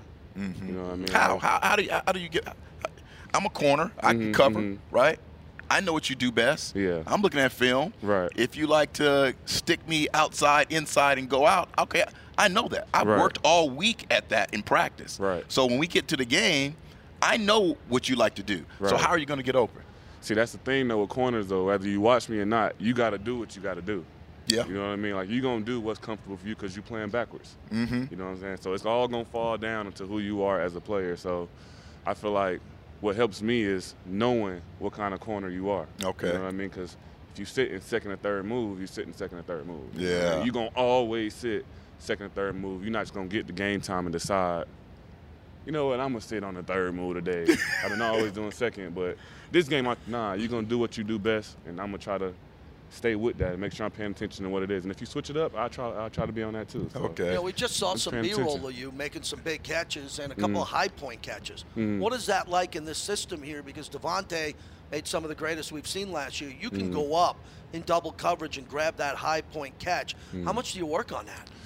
That's all my life, you know. Yeah. Before I even knew I was gonna play football, I got brothers, so okay. we'll be outside. You know what I mean? Yeah, yeah, Like, yeah, you yeah. already know what time it is. Yeah, I'm outside. yeah. We playing Moss, Jackpot, you name it. Like, we out there, we trying to dunk on each other. So I guess that's just something I've been in training for, and not even realizing it. You know what I'm saying? That's uh, that is awesome. I'm, I'm seeing if you guys are gonna line up. I'm, I'm seeing. He that- almost, he I know, almost that's got what. I'm saying. I can see You know it. what I can see it coming I ain't up. leaning back. He the one leaning back. I'm always running. You know what I mean? So I'm So just saying. you know, I'm just soft. I'm just soft press right now. You know, that's find out what that's he's all. gonna do. Because I like teeing you up. You know that. Tell them how many career INTs you had.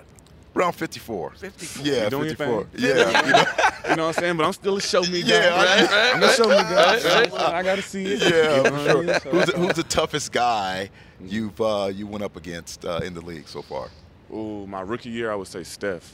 Okay. That's probably Yeah. Because that was just a, a learning experience, definitely a humbling experience. You know, Uh-huh. somebody who who's smart, athletic, and then not gonna say nothing after they Right. beat you. I'm like, Yeah. bro, say something, like Yeah. get me going. Right, right, right. But, but nah, he, he just he beat you straight up, dude. Got talent, man. Uh-huh. So that was something, and I was kind of doing a lot of scout team reps at that time. So Yeah. I'll be going against him any chance I can. Yeah. Like, who who the D? I got it. do you talk on the field? Do you? Do you? I used to, but I don't. I don't learn. You know what I mean? Okay. I'm paying attention, like I said. Right, So just right. a lot of guys who I look up to were quiet players who just did their job. So Mm-hmm. Okay. I kind of try to take that mode on. Take that move. What do you think of Vegas now? Before coming to Raider, coming out here with your guys, getting a quick trip in, Mm-hmm. weekend. Now that you're going to be here, living here, setting down some roots. Mm-hmm. What, what's jumped out at you at Vegas so far? Man, Vegas is beautiful. Honestly, Yeah. I just I only thought it was the strip. Being from the East Coast, I'm like, you go to Vegas, you're going to gamble. You're going to do something you ain't supposed to be doing. You know what I mean? But, nah, it's it's nice family life out here. They Yeah. got nice parks. You know what I mean? It's goals outside. The weather nice until the summer. Yeah. Right, right, right. Until Yeah. the summer. But nah, it's just real cool, man. You can do whatever you want, and that's why I like Vegas a lot. Like it's really your world, and you just got to decide how you want to live it. So Well, But you got this beautiful facility, you know. So when it is hot out, you can come yeah. in here and. Right. How, how cool is this facility? Like I said, you came here last year, obviously, but just being here, how, how nice is this for you to know this is your home? nah, it's futuristic here, man. It's I like that. They really- Uh-huh. Yeah, yeah. Nah. Yeah. I got definitely. that. Yeah. Like, they they really put their money into it, and you can tell that they care about the players here. You know, just you don't do all this and not care about the players. The training staff nice, the locker room guys nice. It's it's perfect, honestly. So they give you all the reasons to be good. It's just it's my job as a player to go out there and be good. So I got to take advantage of all my resources and use them to the best Well, of my ability. Well, thanks for doing this. Appreciate it. We know you got a busy day coming up after Sure. Brian, but have a great and healthy year. Thanks for coming Appreciate on. that. Thank you, fellas. All right, more from Content Day on Raiders Roundtable, presented by America First Credit Union.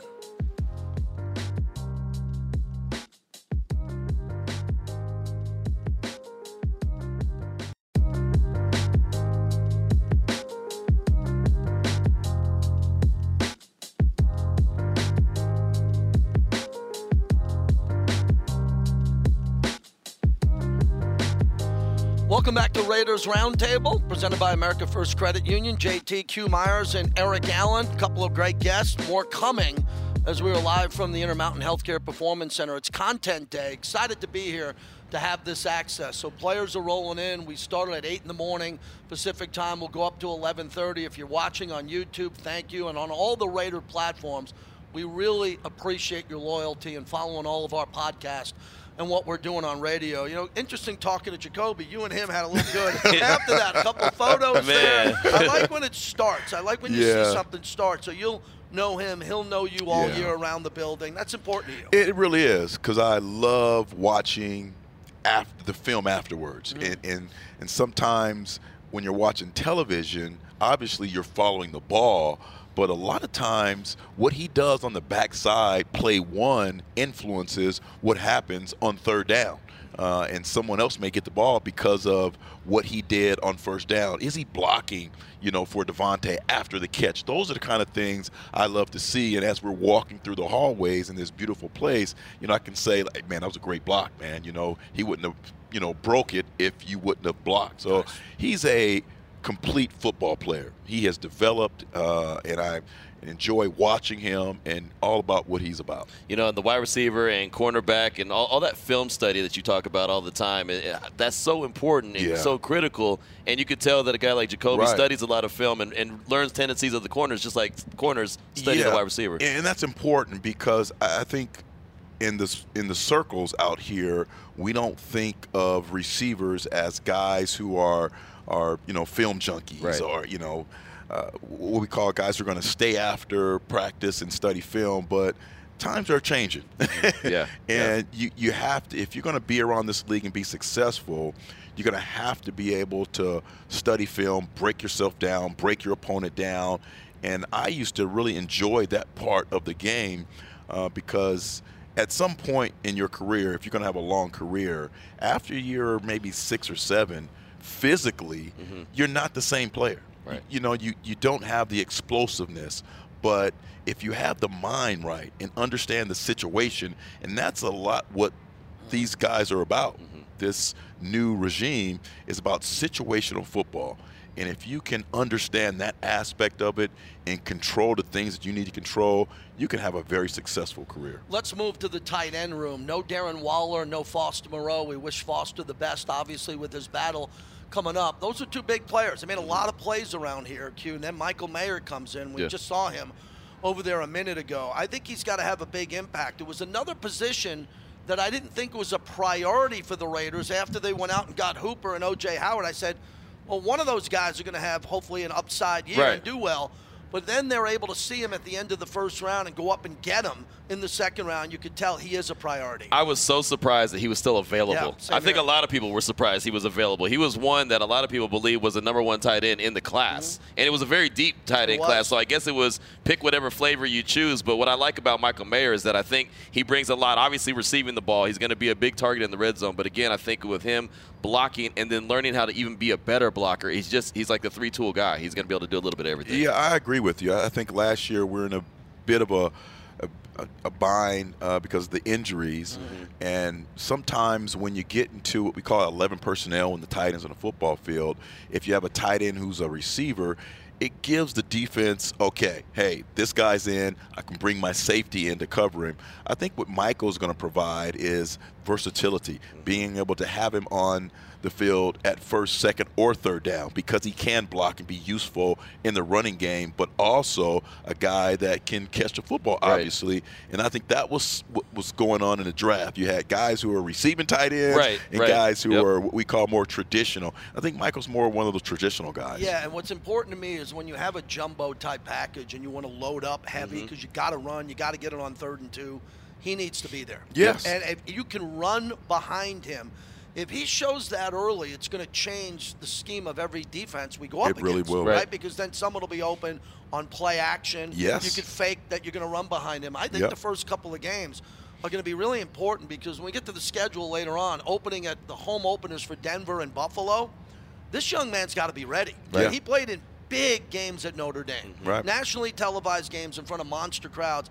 He's going to go into the belly of the beast in his first two games Right. on the road against very good teams that have edge Yeah. rushers there. And I think he's going to have to have an impact, EA, in the blocking game. It has to start now, though, JT. Yeah. It, it really does. These practices, he has to carve out a spot for himself. We want to see him in week one, week two, be a instrumental player, but it has to start right now, and that's what this new regime is all about. It's not about hey, we're going to draft you high and you got a spot. It's all circled out. No, Yeah, no, no. You got to earn it.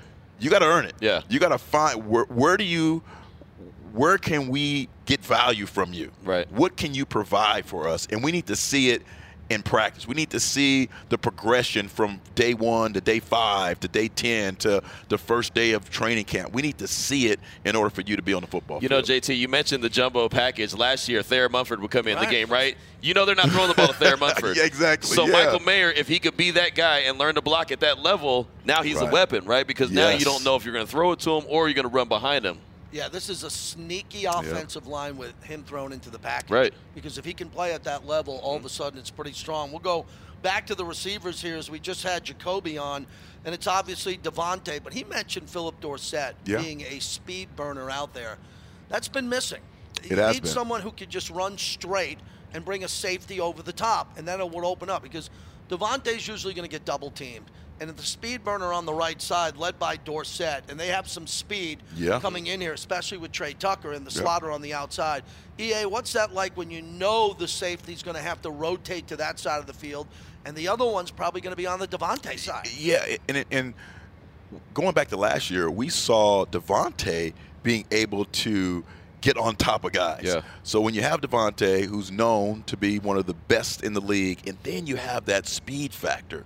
So now you can't have cornerbacks who are sitting on routes. You have to really respect that speed. And it is so important for our football team and where we play to have that quick strike. Hey, you know what? We're down three, we're down four. We can drop back and we can get a deep strike. We can get Right. an explosive play to get us in position to win football games at the end. I think that has really been missing for the last couple of years. Just that flat out speed to where we can usually, you know, open the field up for crossing and deep what we call dagger routes. So we have one guy who's flying down the seam and we have another guy who's coming across the field at like 15 to 18 yards. That's going to be wide open because their fear factor of the speed. That was an offseason priority, getting a lot faster. Yeah. You can see it. It was offensively and defensively. Getting speed on the roster was a priority.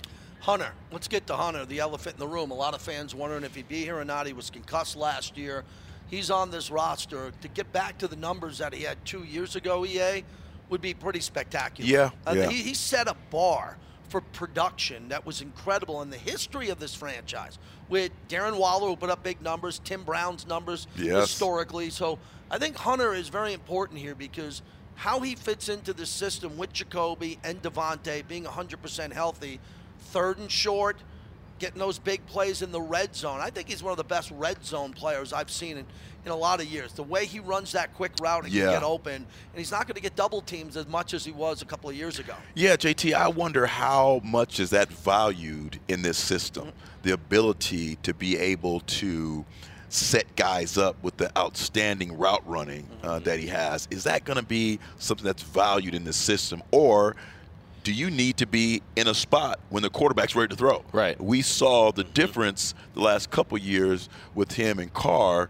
And Carr could kind of wait for him, and he'd set that you know nickel up, and he'd just take him to work, Mhm, right? yeah, and it yeah. was very successful. But in this system, it may be more of a timing. So I I think Hunter uh, is is going to have some challenges, right? It's not going to always be, hey, we're just going to wait for you to get open and set guys up. It's going to be a situation where you need to be here when I need you to be because you're working off of two or three other things that are going on. And if you look at the history of this system, the slot receivers have been really good. Yes, they right? have They've been. been really Yes. good, but they've got to figure it out. figure it out. Yeah. Got to figure Well, figure that's an important point because I think he has figured it out. I think he can run every route. He's Yeah, a there's pro, no doubt. A national champ. I think he can do all that. It's just a question of how many looks is he going to get. Yeah. You know, as we often talk about, I like Davante to get the most, right? Right, Davante yeah. overfeed Davante. But then when you have a game that's a really grinded out game in the fourth quarter, just to know that Hunter Renfrow and Jakobi are going to be out on the field together. Yeah. Yes. Both similar route runners with Davante getting a heavy dose with Josh Jacobs, Michael Mayer, Dorsett if he's out there. Man, I that's a lot of guys. I'm, I'm hoping, right? I'm hoping that this is the Niners system where everybody, one guy was wide open. The success of Brady in the Patriots system, what is it?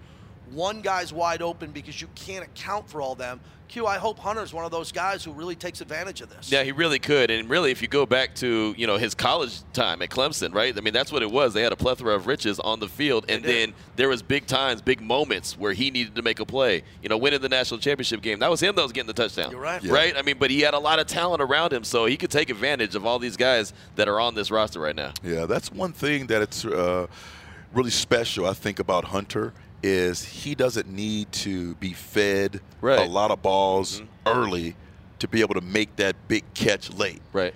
Not everyone is like that. Mm-hmm. Some receivers need targets early to get like in the flow. One mm-hmm. thing that I really respect about Hunter throughout his career is he could go a quarter or two without having the ball, and then we need that third and 13. And you know what? Right. Hunter Renfrow is there to make the play. And I think that's something that's going to really carry him. Quality over quantity, really. Right. I know you wanted to hit on Tre Tucker. Yeah. You saw him out there. Yeah. But when, it, when his name was called in the draft, I think everybody was shocked. Yep. But not everybody in that scouting room. That was their guy. That They- was. He was there.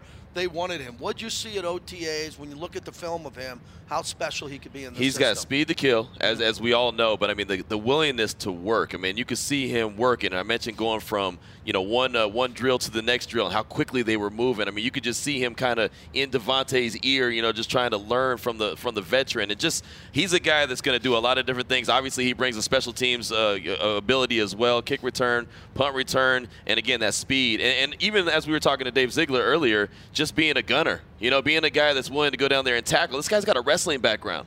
Yeah. Right, he's got that wrestling background, so you know he's a well, tough dude. Yeah. Right, and that that's important, especially on special teams. Uh, you know, came from Akron, Dave and Josh familiar with that area there, but also a team captain. They have several team captains on this team. I think he's going to be a really big X factor. Yeah. Because if he explodes in training camp in the preseason, and he becomes a real option to be out there. Mm-hmm. Not a guy coming in on third down. He's a rookie. We're going to bring him around slow. Yeah. EA, what's it like? You've been around this league a while when someone just blows away expectations at training camp in the preseason. And not only do they make the team, he's obviously going to make the team, he's going to yeah. play a lot. And most of those guys have played a lot of college football. Mm-hmm. And, and that's really important because they've seen a lot and to be able to explode and have some affect your first year as a rookie, you have to really fall back on a lot of those tough times when you're in college, maybe year two or three, and you haven't been on the field much, and then you get that opportunity.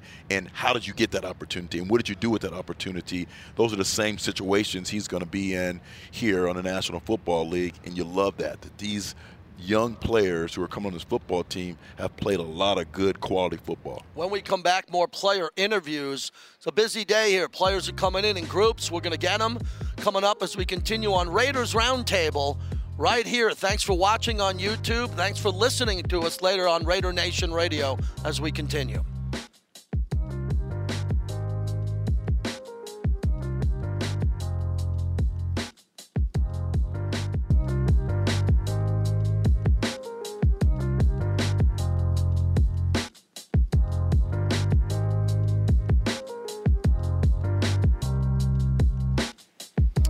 Welcome back to Raiders Roundtable, presented by America First Credit Union, JTQ Myers, and Eric Allen. As we're at the Intermountain Healthcare Performance Center, it's Content Day. Uh, Maxx Crosby will join us in a little bit. We're supposed to have Andre James. We have the GM, Dave Ziegler. So we're enjoying the access that we have today. It's an honor to be on again. Thanks for downloading, subscribing to the Raiders YouTube page, Raiders Roundtable, all of our podcasts, and listening throughout the day on Raider Nation Radio. And Q, I'm excited here because guys are starting to roll in. Yeah. The guys want to talk. They're excited to be here. And I really want to go back to what Dave Ziegler told us in the beginning. He went position group by position group and how he added to this team in the draft and the offseason and free agency. Yeah, exactly. And a lot of guys that are versatile. I think that's the word that we keep going back to so much is the versatility of these players. They can play multiple positions and they do it well, right? And they're able to uh, to really make this implement this system offensively and defensively to improve the overall product of the team. EA, we're going to go to the secondary, your expertise. I think it's really important when you understand Dave Ziegler. He wants these hybrid guys. Yeah. You're either going to stay on the field or you're going to come off the field and you're going to go right back in because you can handle all of this. We haven't spent a minute yet on Nate Hobbs. I think he is critical yes. for this team because I always thought that he would develop into, and not when he was a fifth round pick, but after seeing him year one and what we saw last year, he was banged up a bit. I just want to know he's not coming off the field. He's either starting outside corner, he's the starting slot, he's there in the nickel, whatever he is, and I'm expecting him to be an elite player, and it's got to start now. It has to, and he had a tremendous rookie season. He did. Uh, played uh, mostly inside, and just had a great uh, feel for the game, had a knack. And again, uh, one of those players who played a lot of college football, uh, so he could put himself in situations and be successful. Last year, because of the injuries and the just the changing in the defensive backfield, played a lot of outside. Didn't feel as comfortable, and it's it, it's different, right? Right. right. When you, when you come from uh, a position of success when you're playing inside, and then you're asked to go outside receivers are attacking you in different ways. Uh, the ball's coming out a little bit differently. You, you, know, your leverage and everything's a little bit different, and that's a great learning experience for him. Right. And now coming into year three, he has a great toolbox to be able to utilize. He says, "Hey, I'm going to work on some of those deficiencies I had on the outside, and if I can play inside and I can be inside, you know he's strong. Strong tackler, good in coverage. You love the just the the essence Right. of him and how he feels inside. So hopefully he's the inside guy, starts off inside and develops into someone who can start to trying to chase guys around. Right. So you know what? You match up well against this receiver. Where if he's inside or outside, you're going to go inside or outside. His physicality really stood out to Yes, me, right? And yeah. when he came back and returned from injury in that Chargers game, the second one was at Allegiant Stadium. They were Uh-huh. talking about barbecue chicken, and that was something he even talked about after Yeah. the game. But you saw how physical he was, and it really threw the wide receivers off. You got an understanding of what Patrick Graham wants to do with the corners if Right. they are ca- able to do it. yeah, for Well, sure. I'm looking at David Long Jr. here and Tyler Hall, and Dave mentioned Facyson, and it goes back Q to someone here also that I think is going to have a big impact. Amik Robertson's still here. Yeah. Yes. This is a new regime. If Right. you're still here, that shines a light to me It because does. they had the opportunity to deconstruct this roster and bring in who they want. And Facyson year five is what I really like. And then when we go to the rookies who are coming in, Jakorian Bennett Q, I want you to touch on what you saw from him Yeah. the access that we heard from the draft and now what he's doing because they could have took another player. They could have mm-hmm. took Ringo out of Georgia. They. Right. decided to take him, and that's going to be the player I remember, the comp, who has a better career. Well, I'll tell you, he's got speed to kill. We talked about the speed was uh, something that was uh, a priority in this offseason. Jakorian Bennett ran stride for stride with Phillip Dorsett at the OTAs, and that stood out to me in such a way because Phillip Dorsett is so fast. So to see Yeah. Bennett running, like I said, stride for stride, I thought, wow, he's got something. And that's important because usually when, you know, at this level, when we think about a guy who's a speed guy, Right. We don't think he's a, a, a mobile, flexible, hip Mm-hmm. guy. He's just, hey, you know, you just run straight ahead. Right. Bennett has some flexibility to him. And I think that surprised a lot of folks in this football team. Mm-hmm. Hey, he's a speed guy, but also he's more a little more athletic than maybe we have thought. And so that's a huge get for this football team if you can get a guy who can run you know the four fours or four three and then have some explosiveness and then be able to have a little wiggle with him Right. so you're not going to be you know um, uh, in a position where your hips can't open Right. and you're running It- it- those kind of things are really important as far as the footwork is concerned And he had a lot of people throwing balls at him in college because he had Deonte Banks across from him, Yes. right, who went in the first round. So obviously, having the ball going his way, he's used to that. yeah That's a great point. it's 'cause so he had so someone important on the other side, Right. who was a lead player. But this is an important pick because the Raiders have struggled in the last four or five picks with picks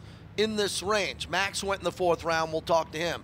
This guy's got to play. Yeah, yeah. I mean, he was not taken as a developmental player. He's a he's going to develop. He's coming into the NFL, but they saw something with him that was clear they had to have him. We talked about the players that went in that group. Aidan O'Connell, okay, another player right around that point where I was wondering, are they going to go D tackle? Are they mm-hmm. going to get a starting corner?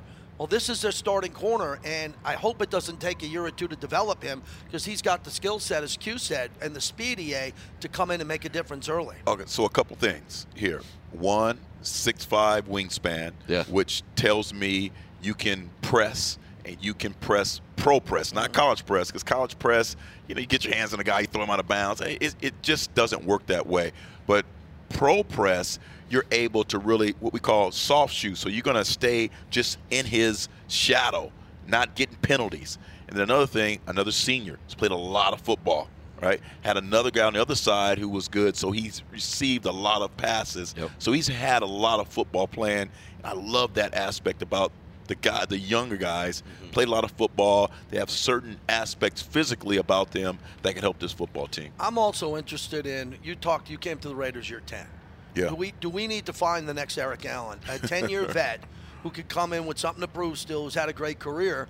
Because they don't seem to be going in that direction. They're not going to overspend Right, Q right, on a player for one year. Mm-hmm. And they know a lot of good players in that New England system who played at Yeah, a high level yeah. in their roles there. It seems like they want to go in a different direction, go a little bit younger if we look at the ages here. No, there's no doubt. And the thing about it is, you, you mentioned, uh, you know, they're not they're disciplined. They're not going to overspend, right? I mean, there was a, a, a time last offseason, I believe I was pounding the table for them to go get J.C. Jackson. The Chargers did spend a boatload of money and got no production with whatsoever. So Dave Ziegler has shown that he will be very disciplined. Go get the guys that fit what they want to do, and then lean on the younger guys as well. Yeah, two years ago we, we tried that with Hayward. Yeah. and Hayward was a productive player. I thought he played really he played well. good, yeah. I, I love Casey, a really smart guy, but he didn't have the numbers. Right. And I think that's the one thing. If you're going to go out and get someone, you got to almost have a guarantee that that guy's going to get you four or five interceptions. Mm-hmm. Uh, he's going to be a leader in that in that room, and maybe they didn't see that, and they saw these younger players, particularly with the with the aspect of getting the ball. Right. That's that has to be such an emphasis for this football team, Mm-hmm. for the defensive backfield to get the football. One more player before we have Maxx come on. I want to talk about Tre'von Moehrig. He's got to have a big year because he's done Yep. everything. I look at him as a center fielder who plays a little too deep, like at the warning track. Right. And he keeps everything in front of him. Mm-hmm. He needs to get to the ball more. He's a good player in this league, but I think he's got to take the next step. I'm going to say he regressed last year. We didn't have a lot of pop plays Right. in regards to turning it over. What do you think, I Am? Injuries played a little bit of a factor Right. last year as well. Changing the system played a little bit, but I, I covered him a lot when he was at TCU in the Big 12, and he's a player. Right? He's a very Yeah. versatile player, can do many things. He's got to, in my opinion, he's got to be able to once he gets his hands on the ball, make the play. Yeah, important about safeties in this system Mm-hmm. is you have to find a way to to know the situation, Right. and understand what the offense is trying to do to put yourself in the best position to make a play. And I think that's a maturing process Mm-hmm. for him. Well, get the hands on the ball. That's what Eric Allen's been saying. I get it. Just get the ball. That's get the ball. Hold on to it when you That's get it. I've, hold it. I've held it for two and a half I hours. know you're good. You're good right now. Great segue to What Maxx Big Crosby, who's kind enough What's up, to join us. Thank you so much, Maxx. Great to see you. As we're talking defense, and it's the perfect Oh. Uh, first off, this day for you now that you're a veteran, part of this franchise, a face of the franchise, picture day, you come in content day. How have you grown throughout this, and how do you like today? Um, you know, it's it's a lot. You know, you got to get a lot of things done, but uh, I'm having fun with it. You know, at the end of the day, like I was just telling them, I'm blessed. Uh, you know, we're all blessed just to be here, um, and we're just excited. It just means football is getting closer. Um, we got mini camp this week, so we're fired up, man. What is it like for you now? You are the veteran. You mentioned before that you, you want to help mentor a Tyree Wilson. Chandler's going to do the same thing, but it's, it's just a different role for you as the face of the franchise. Yeah, definitely. You know, that's uh, that's been a huge focus of mine. Is just taking that next step as a leader. Um, you know, speaking up a little bit more uh, when needed, and uh, just being my full self. You know, not not shying not shying back when uh, I I think something is wrong. You know, speaking up, holding everybody accountable, and you know, holding myself accountable because they see what I'm doing on a daily basis, and um, they already know I'm not going to leave a box unchecked. So, you know, I've, I feel like I've earned that right to now take that next step and you know hold everybody accountable and lead the way I want to lead. So, I'm fired up about it. You're the guy now, Maxx. I mean, wherever you go, it's like the cameras are on. And but but first, give me give me some dad stuff. What, what, what's going on with the baby, and how how how's that uh, how's that going? It's been amazing. You know, Yeah. uh, she's not even eight months and she's flying around the house. Does she You sleep? Does she give you? Does she sleep at night or what? she yeah she's she's getting better Okay. she's a little inconsistent at times but um, no she's active as can be she's throwing things at me now she's trying to talk she's saying dad a million times but we're having so much fun with it Yeah. uh, just seeing her grow has been incredible So, And how yeah. has that change helped uh, the dynamics of the off-season workout, what you're doing, and things like that? yeah you know it just every time i come home i know uh, I'm uh be ready for war. You know what I mean? It's gonna we're gonna have a lot of fun. Yeah, I, so am gonna go out and run 18 gassers. You Oh know? yeah, you already Opposed know. to being home, right? hundred percent, exactly. I just spend a little bit more time in the hot tub and cold tub. No, but it's it- it's honestly it's amazing. That's Uh, awesome. just seeing her grow, it's been the coolest thing ever. You know, time's flying, and everybody says has has said the same thing to me. Like, you don't realize how fast it, it goes. Yeah. Just t- you know, take advantage of every moment, um, and just you know, be present. And that's that's really all I've been focused on. You know, obviously, you know, besides being in the building when I'm when I'm out, is just being present with my daughter, and it's been it's been really cool. So nice. Let's take a look at you with the alumni out at practice. And this means a lot to you. And I've seen that development knowing you since you've come here and how important these moments were for you with Phil and Greg Townsend. What's it been like, and how much study time do you put into the history of the Raiders? Because all these guys want to see you first when they show up at practice. Yeah, you know, it's, it's something that I really took serious when I came into the league. You know, uh, being a part of the Raiders is not like any other organization, and uh, the history is is you know one of a kind. And uh, I've really taken the time to learn about you know the past teams and the history of this organization. And there's so many legends and so many guys that really changed the way the game is played. And uh, you know, like Phil, like Phil and. Ted Hendricks and you know being able to like know their not just them but their families and like taking the time to you know really learn who they are as people and what made them who they were. And uh, it's been incredible. I remember being in Oakland my rookie year. It was, well, it was actually Napa for camp, and Phil came and talked to the whole team. And uh, I told like in that video, I told yeah. him I'm like you changed my mindset. Like he had this speech that was it was the wildest wildest speech I've ever right, heard, right. but it really hit home because that's what really what it takes to be you know at that level, be a dominant defense, and those guys are the ones that I look up to, and it's it's incredible. I, I just want to follow up with Ted Hendricks. I'm so happy you said that. Yeah. If you look at his career and what he did off the edge on special teams, blocking kicks, you've had a little bit of that go on, and then just to be a hybrid guy that can go from one side to another. Your conditioning now, what's different? I mean, you're a big UFC guy. What are you changing and evolving with when it comes to your conditioning? Yeah, honestly, you know, that's that's always been something, you know, people like to point out is you know, being a white DN, the first thing you hear is blue collar, he works hard, big motor, you know, like that's what they talk about. And you really, you know, you can't avoid that. But right, right. at the end of the day, like I truly like my conditioning is something I feel like separates myself from yeah. everybody else in the league, and uh, I take it super serious. And uh, you know, boxing has been a big thing these last two years. You know, doing a lot of boxing, uh, training, which is a whole different type yeah. of training. You know, whole yeah. body, like really will take you to a different place, you know, when it comes to conditioning yep. and cardio. So, yeah, me like for me, I have my like base routine of what I do, my extra, you know, you always see me doing the hundreds and like gassers and things out to practice, but bringing other guys along with me has been been also a big part of that and you know just exploring like I, I went on a 10 mile run when I went to Miami for the UFC fight um, uh, Hunter Campbell um, he's he works with Dana uh, he like called out the room he's like all right, tomorrow morning, you know, I'm going on my runs. And everybody's like, nah, we're not going with you. And he's like, we're running 10 miles. And I'm like, all right, screw it, I'll go with you. And I've, I've, never done anything wow. like that. And I ran 10 miles on my in Miami, like oh, hot as hell, like human. oh humid. my goodness. And I just, I really like this off season has been just like really testing myself and yeah. putting myself in, in, deep waters when I don't know if I can float or not. right, right. And that's just like been a challenge. But that's what it, it's a that's direct translation. And. I go out on the field and I'm never worried about. All right, do I have to take a, you know a little bit off and pace myself? Like you know, I, I, I, feel like I can go all day, and I've just gotten in better and better shape as, as the years gone on. Speaking of alumni, Matt Millen told me last week that, that you're a guy that looks like a, a Raider, right? Just I mean, just the way that you you handle your business. And he said that he t- always told Howie Long that you weren't that good. He's like, Howie, you're not that good. You got to keep pushing yourself. What do you use to keep pushing yourself? Because you know where you're at, but you always have told me, I want to be better. I want to be better. I'm working on my craft. Yeah, honestly, like I'm so far from where I want to be. Mm-hmm. Um, not only you know from a personal standpoint, but as as an organization, I want to win.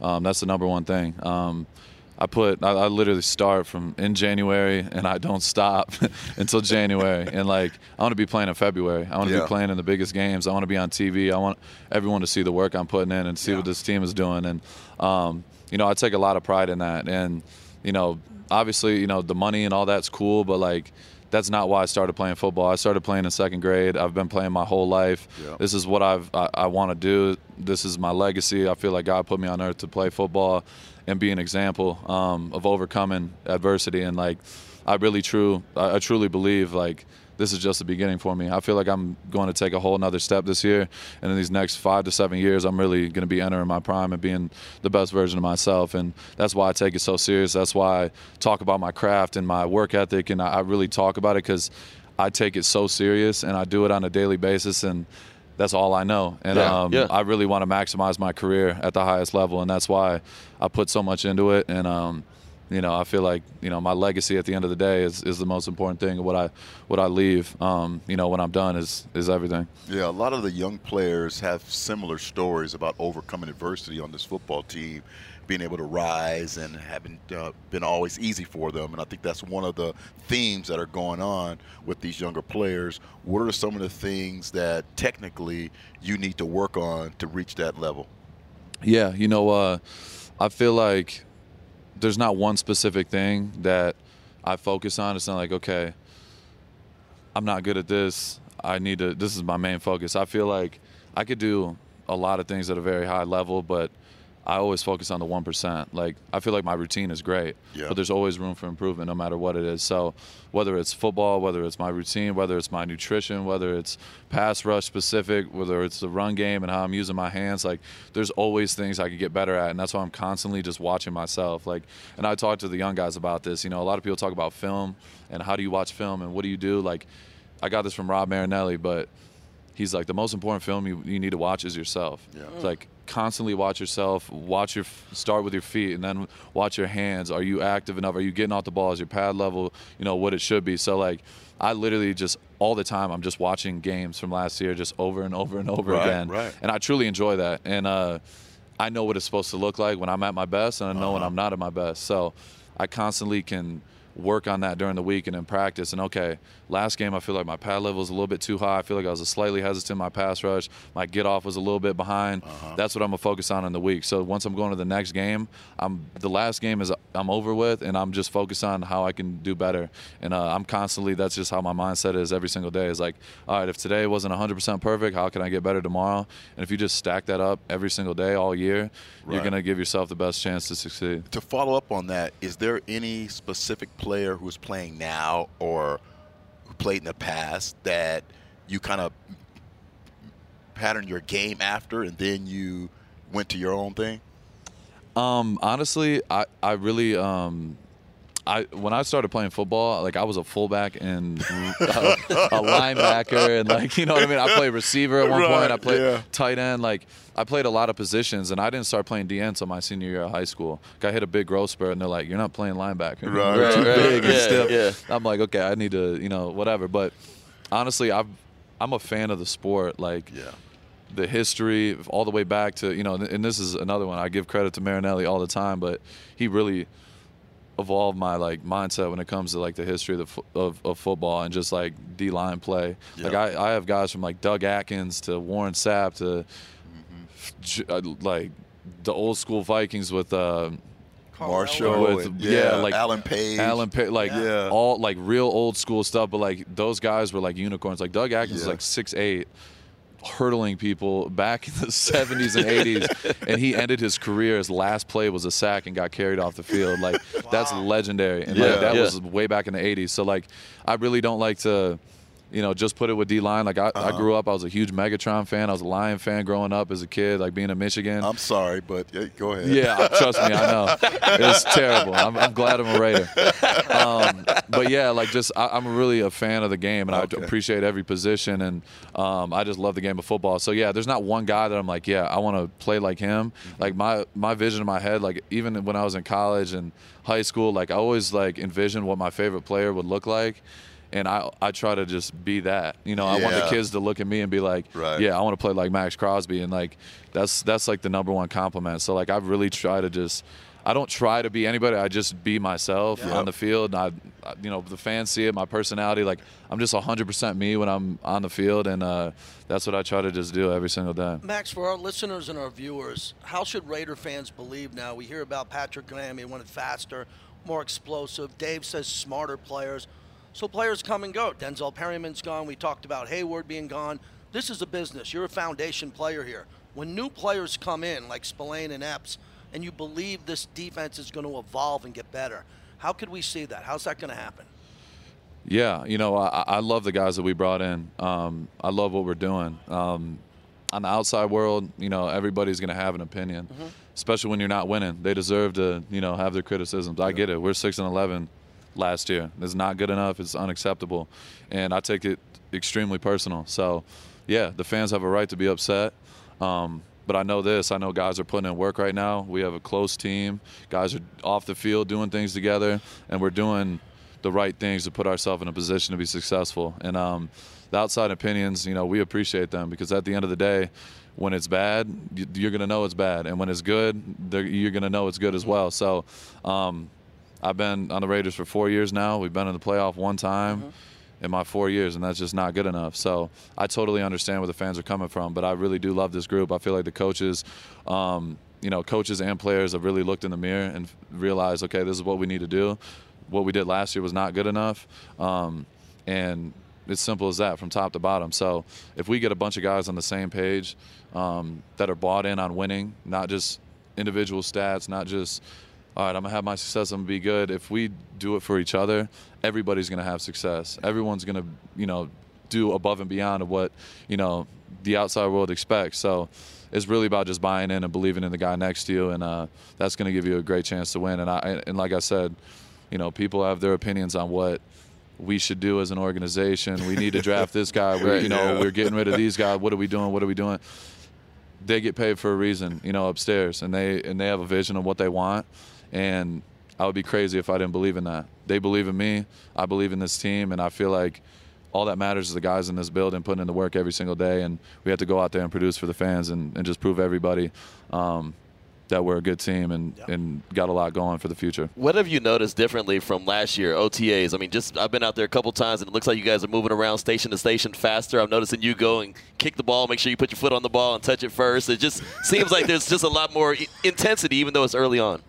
Yeah, you know, uh, I feel like at the end of the day, football is meant to be. It, it is a game, and it's meant to. You're supposed to have fun when you're out there, right. and I feel like that's what a lot of people forget, and especially being at this position. You know, everyone, there's a lot of money on the line, there's a lot of pressure, a lot of things going on, but it's football football is a simple game played by a bunch of grown ass men. and it's just, you know, you have to truly enjoy it. And uh-huh. if you're not having fun out there, if you're not enjoying it, you're not going to win. Right. If you're always tense, you're worried about, all right, are we not going to do if you're if you're thinking about it too much and you're overthinking, you're a step behind already. Yeah. And I try to encourage my guys like run into the ball. Like even in warm-ups, like I'm trying to beat everybody, and I'm just on purpose just to piss them off. But like I try to keep a friendly competition. I try to keep as many handshakes as possible, and like really just try to bring fun into the game because at the end of the day, we're working relentlessly. Everyone's putting in work. Everyone takes it serious. Um, but at the end of the day, you got to have fun. You watch the Warriors; they've won four titles. They're out there having fun, smiling, flying around, yeah. and they trust each other. And that's what it's really about. Like being on the same page, having fun, and just working together and never leaving a guy behind. And that's that's been my mentality, not leaving any box unchecked, bringing the guys with me. We're gonna do extra runs, it's a cult. Y'all are doing it with me. Right, if you yeah. don't do it one day, you're done. You're not doing it. The grip workout's the same thing. We have an army of people in there right. doing the extra grip workout with me, and like that's what it's really about is just having fun with it, but also realizing you can't let your teammates down. You got to be there every single day. Yeah. Maxx, one more quick one. What do you want to do in the community? I know how much this community means to you. You mentioned Michigan back home. In about a minute or two, how do you want to wrap this up with how you want to evolve and grow in the community? Um, yeah, so I got a big announcement coming. Um, okay. I'll let all the details and all that come out, but I, am starting my first uh, my uh, foundation. Oh, um, awesome. Yeah, nice. I'm having my foundation, and I'm super fired up about it.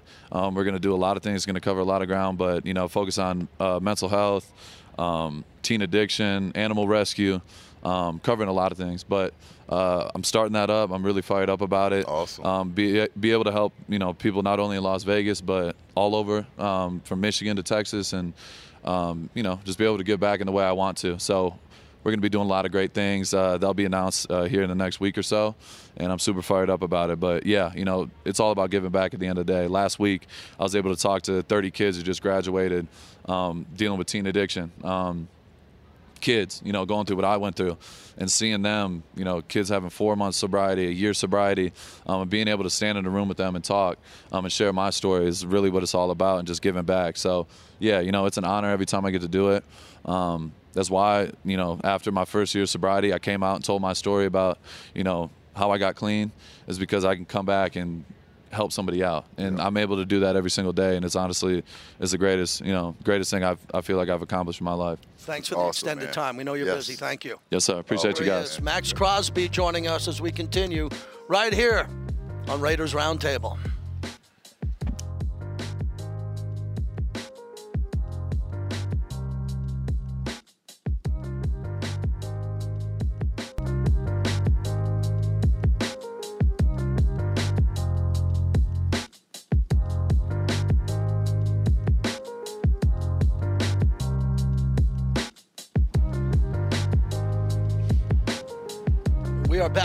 Roundtable, presented by America First Credit Union, JTQ, Eric Allen, and center Andre James, kind enough to join us. And Andre, great for giving us a few minutes. Really appreciate it. You got to like this. You've been here a little bit now. Content day, media, to see everybody out there, get some pictures. How you feeling? Yeah, feeling good, man. Uh, it's you know my fifth time doing this, so uh, just trying to get it to fly by and having fun, man. Make it go faster. yeah, trying to. What about the new players, especially on the O line and the guys now that you're a veteran, you're trying to break in? Explain to them what happens every day in this building.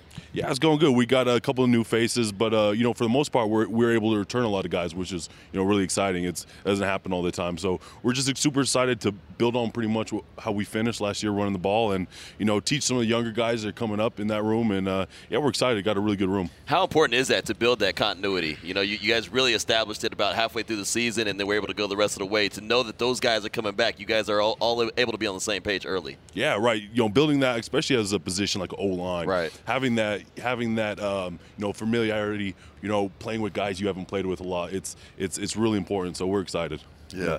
Talk to us a little bit about that room. Like the offensive lineman's room is always different. That, you know, as a corner, you know, I'm Yeah. walking from lunch, going through. You w- walk past the offensive line room. You guys are in there. It's dark. You guys are cracking jokes and stuff. Talk a little about the makeup of the offensive line room. You know, what I mean, we, we got a we got a lot of big personalities in there. Yeah. It, it makes it makes it makes it fun. Right. So when we get together, it's there's always going to be good food. Uh-huh. And when we're around, there's always going to be snacks. There's always going to be jokes being A lot cracked. of so snacks, right? yeah, a lot of snacks. We make the, sure the rookies are stay on top of that. Your So. conditioning looks great. What's changed from last offseason to here? What have you been working on? Uh, you know what I mean? Uh, I work. I stay here pretty much all off season. I work with uh, AJ Neibel and his crew. They do a fantastic job of you know keeping us in shape. Uh, the workouts are amazing. So I'm I'm pretty much been with him my whole career since I'm a Raider, and you know him and his staff are amazing. Uh, tops or hats off to them. You know, you got this building. You mentioned being here all off season. How nice is it to have this building where you can do that, be here all off season, and really Right. get the work and everything you need? You know, I tell I I try to get as much of the younger dudes I can to be like, hey, this is a great place to be. Um, free food. You're not paying for training. Like what? You're in Vegas. What else? What, what, what else could you need? So I mean, this I, I love being here all off season. It, it's great. My guy. if it ain't free, it ain't me, right? Exactly, 100. percent That's me all day. Yeah. every, every off season, like all the players, you have something that you want to work on, right? Right. What, what was it this year for you that you wanted to to get better at? I think for me, uh, just being able to understand the offense, I think, Oh, is, is, a, is a big thing. Yeah. Uh, you know, on a mental side, especially as a center. Uh, Yeah. th- it was a lot coming in. Uh, it, was, it was it was just different coming in you know, to the system, and so to be able to build on that as like how we finished last year and understanding the system more uh, is, is, is really big for me. Okay, to follow up, don't give us any secrets, but like, how was that different from you know one specific? Because people think you're just snapping the ball, right? Right. But this system totally different from the previous system, and Right. how kind of You know what I mean? It, it's Denver, So I, in the last system, I was in charge of a lot of the mic calls and, and a lot of maybe the redirection calls as far as like pass protection. Yeah. This it, it is a lot more on the quarterback as far as mic protection, but uh, the the fronts and understanding the idea is there's still a lot on the center and, and, Okay. and communication and being able to get it out quicker it, ex- is very important. Okay. You know, a lot of people say that, and I think it's true, that Jim Otto is one of the greatest football players of all time, one of the most important Raiders ever to play. You're a center, and I know there's a lot of history in this building, but Dave Dalby, the other centers who played the position, the history that you're now taking in because that's what you do here. When you hear about Jim Otto Pops, he's in the building, he's in a wheelchair, but he continues to come out here on game day. What does that mean to you? Well, I mean, it means a lot, honestly. Uh, we had an alumni day uh, a few days, you know, ago, and it, it was so great to be around these guys and you know, kind of pick their brains about you know what was their mentality about going in the game. And it, it was awesome. That was the first time you know we've really done something like that, and to see all these legendary dudes come in and just be able to talk to them and just you know get their feedback what, what they thought, you know, their mindset, like what I was saying. It, it was awesome. Now, we got the drone. Hold on a second. We got the drone. I hear it, So I hear it. First Somewhere. player that we have the drone. So for those who are watching, listening, we have the drone. We're bringing everything. in. I, I'm, I'm hearing the drone. I'm hearing it. But those legends, around those, those those alumni, they were out there at OTAs and they were able to observe practice. And, and some of the media and uh, myself was out there. You guys look like you're moving around station to station a lot faster. It seems like there's more tempo than there was a year ago. What's Yep. been different from OTAs this year as opposed to last year? Uh, you know. I think understanding we have a lot of returning players, but like I was saying, especially on the O line, now we're able to, I think, understand the drills and understand like uh, the techniques and stuff what these coaches are asking. So we're able to move around because we're more confident. We understand the drills a little Yeah. more. So you know what I mean. It's, it's a little different when you're just out there for the first time. Like I don't know where the hell I'm going. So it, it's a lot. It's a lot better now. Right. You know, we, we're able to move around a lot better. You guys had the league leading rusher last year. Yeah. I mean, how do you how do you back that up coming back this year? you know, it's hard, but uh, you can only want to duplicate it again. you Yeah, know what I mean? right. It, it was an awesome job. I thought Josh, it, it, it made our job easier blocking for a dude like that. Uh-huh. You want to block for a guy like that who who's going to hit it downhill. He's going to hit it fast. It's it, it's fun. So you know, what I mean, we're just going. Like I said, we're just going to keep trying to build on what we you know we tried to finish on last year and just keep going, man. Yeah. When does a moment like that hit with you statistically? You want to win every game. We know that. But all of a sudden, there's some chirping going on. It's week 12, 13. We got the leading rusher. We know we're going to get a gift if we finish this year. I mean, when does it start coming around that you have so much pride and honor and you want to get him to the finish line? That is a great achievement, single achievement record to have every year for a running back. Oh yeah, no doubt, and especially for offensive line, you want to be able to run the ball. That's that's Right, offensive right. lineman's mindset because then it makes it makes the pass pro a lot easier when they're having to worry about play action and all that stuff. So it, it's fun. I mean, that's what offensive lineman you want to you want to hang your hat on is that that rushing title. So Take, take us back to Seattle with the walk-off run from Jacobs, the long run. You as a center, and you're, you're seeing 28. All you Oh, see yeah. is his back of his jersey. that was I'll tell you what, man. That it was a long game, and uh, I think that was like honestly like one of the first drives we had. And uh, you know, I, I, I was I remember just blocking my guy, and I, I saw him hit that hole, and he just I just saw his back, and he was running. And I, I was like, please don't get caught, please don't get caught, please don't get caught. And you know, he housed it, and it was rest was history. Yeah. So was For a center, what's the highlight moment of a game? Like when you're going to the game, what's a highlight moment for you as a center? Uh, you know what? I think um, whenever you're able to communicate communicate clearly and everyone's working on the same page, mm-hmm. that that's the best part. Because you know, like I said, a lot is a lot is on the center, and to have all those five guys on the same page as far as the blocking scheme and everything, that's that's what you can kind of hang your hat on as a center. So, A Vegas question. We've asked all the guys this. You saw the Golden Knights the other night. I was with you for that. That was Stanley Cup game one. Oh, yeah, awesome game. And you got a spread, and you're watching it, and then you see Alumni Day was amazing, the dinner that you were a part of and all that. What's changed for you in Vegas now that you have roots in this city? What What do you like about the community? Man, I, I- really love this city. You know, I, I've been here since we first moved here, originally in Oakland for a year, but uh, the city showed a lot of love, and we, we felt that right when we got here. Um, it's been awesome. They definitely opened uh, opened us with welcomings. So uh, man, it, it's awesome. We we love. There's a lot of good food. There's always something to do here. So as offensive lineman, you gotta love the, the food that's in this city. It Yeah, I can't be mad about Fine that. dining in Vegas. It always gets back to the food, right? Yeah, It always always. gets back to the I, I feel like I've been talking about it for all this damn meeting. So. That's great. Yeah. So as we wrap this up, expectations this year. You guys had a real chip last year because you were working out the rotation. You were in it, but it was six, seven guys going into the preseason. You bring in some younger guys that you guys being familiar with each other. What's the message for the fans coming off six wins to know you could turn this around really quickly with an explosive offense? Yeah, I mean, we're, we're just coming to work every day with, with a mindset of just getting better. So, I mean, that's what we do. We just have a bunch of workhorses every day that are just coming in here. We're pushing each other. Um, I, I can speak to the offensive line room. It, it, it's a great room, and we're all, we're willing to work and willing to put in, you know, whatever it takes, you know, to, to be better and to do what it, what it needs to take, man. So, I'm excited. Awesome. Well, thanks for Yep. doing this. We Yeah, really thank you for appreciate having me, guys. All right. Absolutely. Andre James, Andre everybody, as we continue here, as we're talking about the offensive line, everything that's happening overall, he's going to get going. More pictures, more work. Thanks Oh, again yeah. for doing this. Appreciate you. Really, Thank you, my can man. just tell the focus and the leadership yeah. of what he's been doing Oh. now, year five. And I, I like what he said at the end. Started in Oakland. Mm-hmm. That we know how important you're a Bay Area Yeah. guy. How Yep. important that is. You know the connection to the Oakland Raiders Right. and the move to Vegas. He's a good.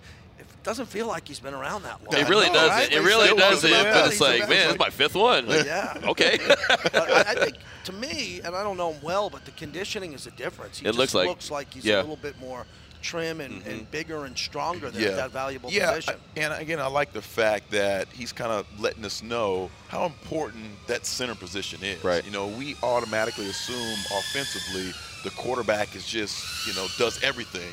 But the center has so much responsibility to make sure that the blocking schemes Yeah. are correct and the, the mic is picked up and kind of identifies, you know, where the running strength is for his football team. Uh, he has a, a good head on his shoulders and doing it the Yeah, right way. Yeah, and Dylan Parham's in the room. Yeah. And he's a center, too. Yep. Uh, and he's evolved to play multiple positions. I think Andre is super important this year because Jimmy G is not getting the reps now, and we're all expecting Jimmy G to be back. Yeah. So whatever they're doing in film study, and what Mm-hmm. it's very important because the limited amount of time, because we're not going to see Jimmy G much in the preseason. Right, right. So they have to get a lot of work in Q. It's going to be very important. Their chemistry is Yeah. hitting those first couple of games on the road in Yep. loud environments. Exactly. Commu- uh, communication and, and chemistry. Yeah. Those are going to be the two biggest things. And he touched on that, you know, talking about the communication. And last year it took so so, so long for them to find who their starting five was going to be consistently. Yeah. Now they know that this year. So at least that will help in that in that communication. They just got to build that chemistry with Jimmy. I love the double zero though. You got to go to talk about. Oh, how- Got it, yeah. You know, it was you know going back to Maxx. He mentioned Ted Hendricks and Phil, and then he mentioned Greg Townsend. Well, Greg Townsend has the franchise record for sacks. Everyone thinks it's Howie Long. No, it's Greg mm-hmm. Townsend. Yeah. Yeah. And when you think of Jim Otto and what he was able to do, and EA, the history of this franchise is he was there and took us all the way and, and retired before the Super Bowl, but all the big games that Otto was in and Freddie B before they broke through. Jim wasn't there on that Super Bowl roster, but he was the heart and soul of Yes. those old Oakland Raider teams back there, and he, he I feel like he gets that. Mm-hmm. Yeah, and there's a great, iconic player at each position, basically. Right. We're talking about Raiders Yeah. alumni, Yeah. someone you can kind of look at and kind of wrap your uh, arms around and say, hey, you know what? If I really want to play the game the right way, I can look at a guy who wore the uh, silver and black, who was right there, Right. in, in the room Right. on alumni day. So. This is a like, again goes back to the traditions Mm-hmm. of this football team and the type of football players that have come through uh, this Raiders organization. And it's just incredible. You know, Q, what's interesting, I know you talk, we both on radio talk to the pro football focus guys. Now Yeah. that you play offensive line, you're graded. Right. I mean, every snap. Every every snap they have graded. people Yep. watching you Yep. directly, and his improvement is really important there. And as we wrap it up with the offensive line, yeah, you pointed out how great they were in the run game. He was proud to say that. Q, I think the passing game now, they got to get better. Mm-hmm. Yep. They're not an elite Right. passing team when it comes to that offensive line. I think the expectations as they come back in the units together another year together, they'll improve. And that's the, that's the next step. It really is. And, and also having a quarterback that you know is going to get the ball in your hand, his hands quickly, right, and accurately, and knowing the system. It goes back to knowing the system as Yeah. well. It's all got to be one one good great unit. And again, it goes back to the chemistry. They've all got to develop that chemistry so they could be on the same page. yeah, it has to be. I'm looking at the depth. There's some undrafted guys. Right. And he talked That are gonna compete. These guys are gonna compete, they too. are going to compete. Yeah. One thing we we learned many things last year about Josh McDaniels and Dave Ziegler. The best player is going to play. Yes. If they got to take a rotation out to seven players on the O line, they did that for a reason. They thought that, and we'll wrap that up, EA. They thought there was competition coming out of the preseason. I don't know what was that up until week five, six, Five. or At seven? yeah, yeah. Yeah, Until were they said, "Okay, we're going with you guys." Yeah, and that's important for the guys in the room to understand. Man, if I have a great week of practice, mm-hmm. I have an opportunity to play. There's countless players who have lost control of that dynamic being in rooms where hey they're just going to play this guy until he's hurt. I mean they, they're rolling this guy out you know his, his leg is halfway off and they're mm-hmm. still rolling him out because the number and the name on the back of the jersey not like that here No. right? You got to perform you play you compete you have an opportunity to play When we come back, we're going to get into it on the defense.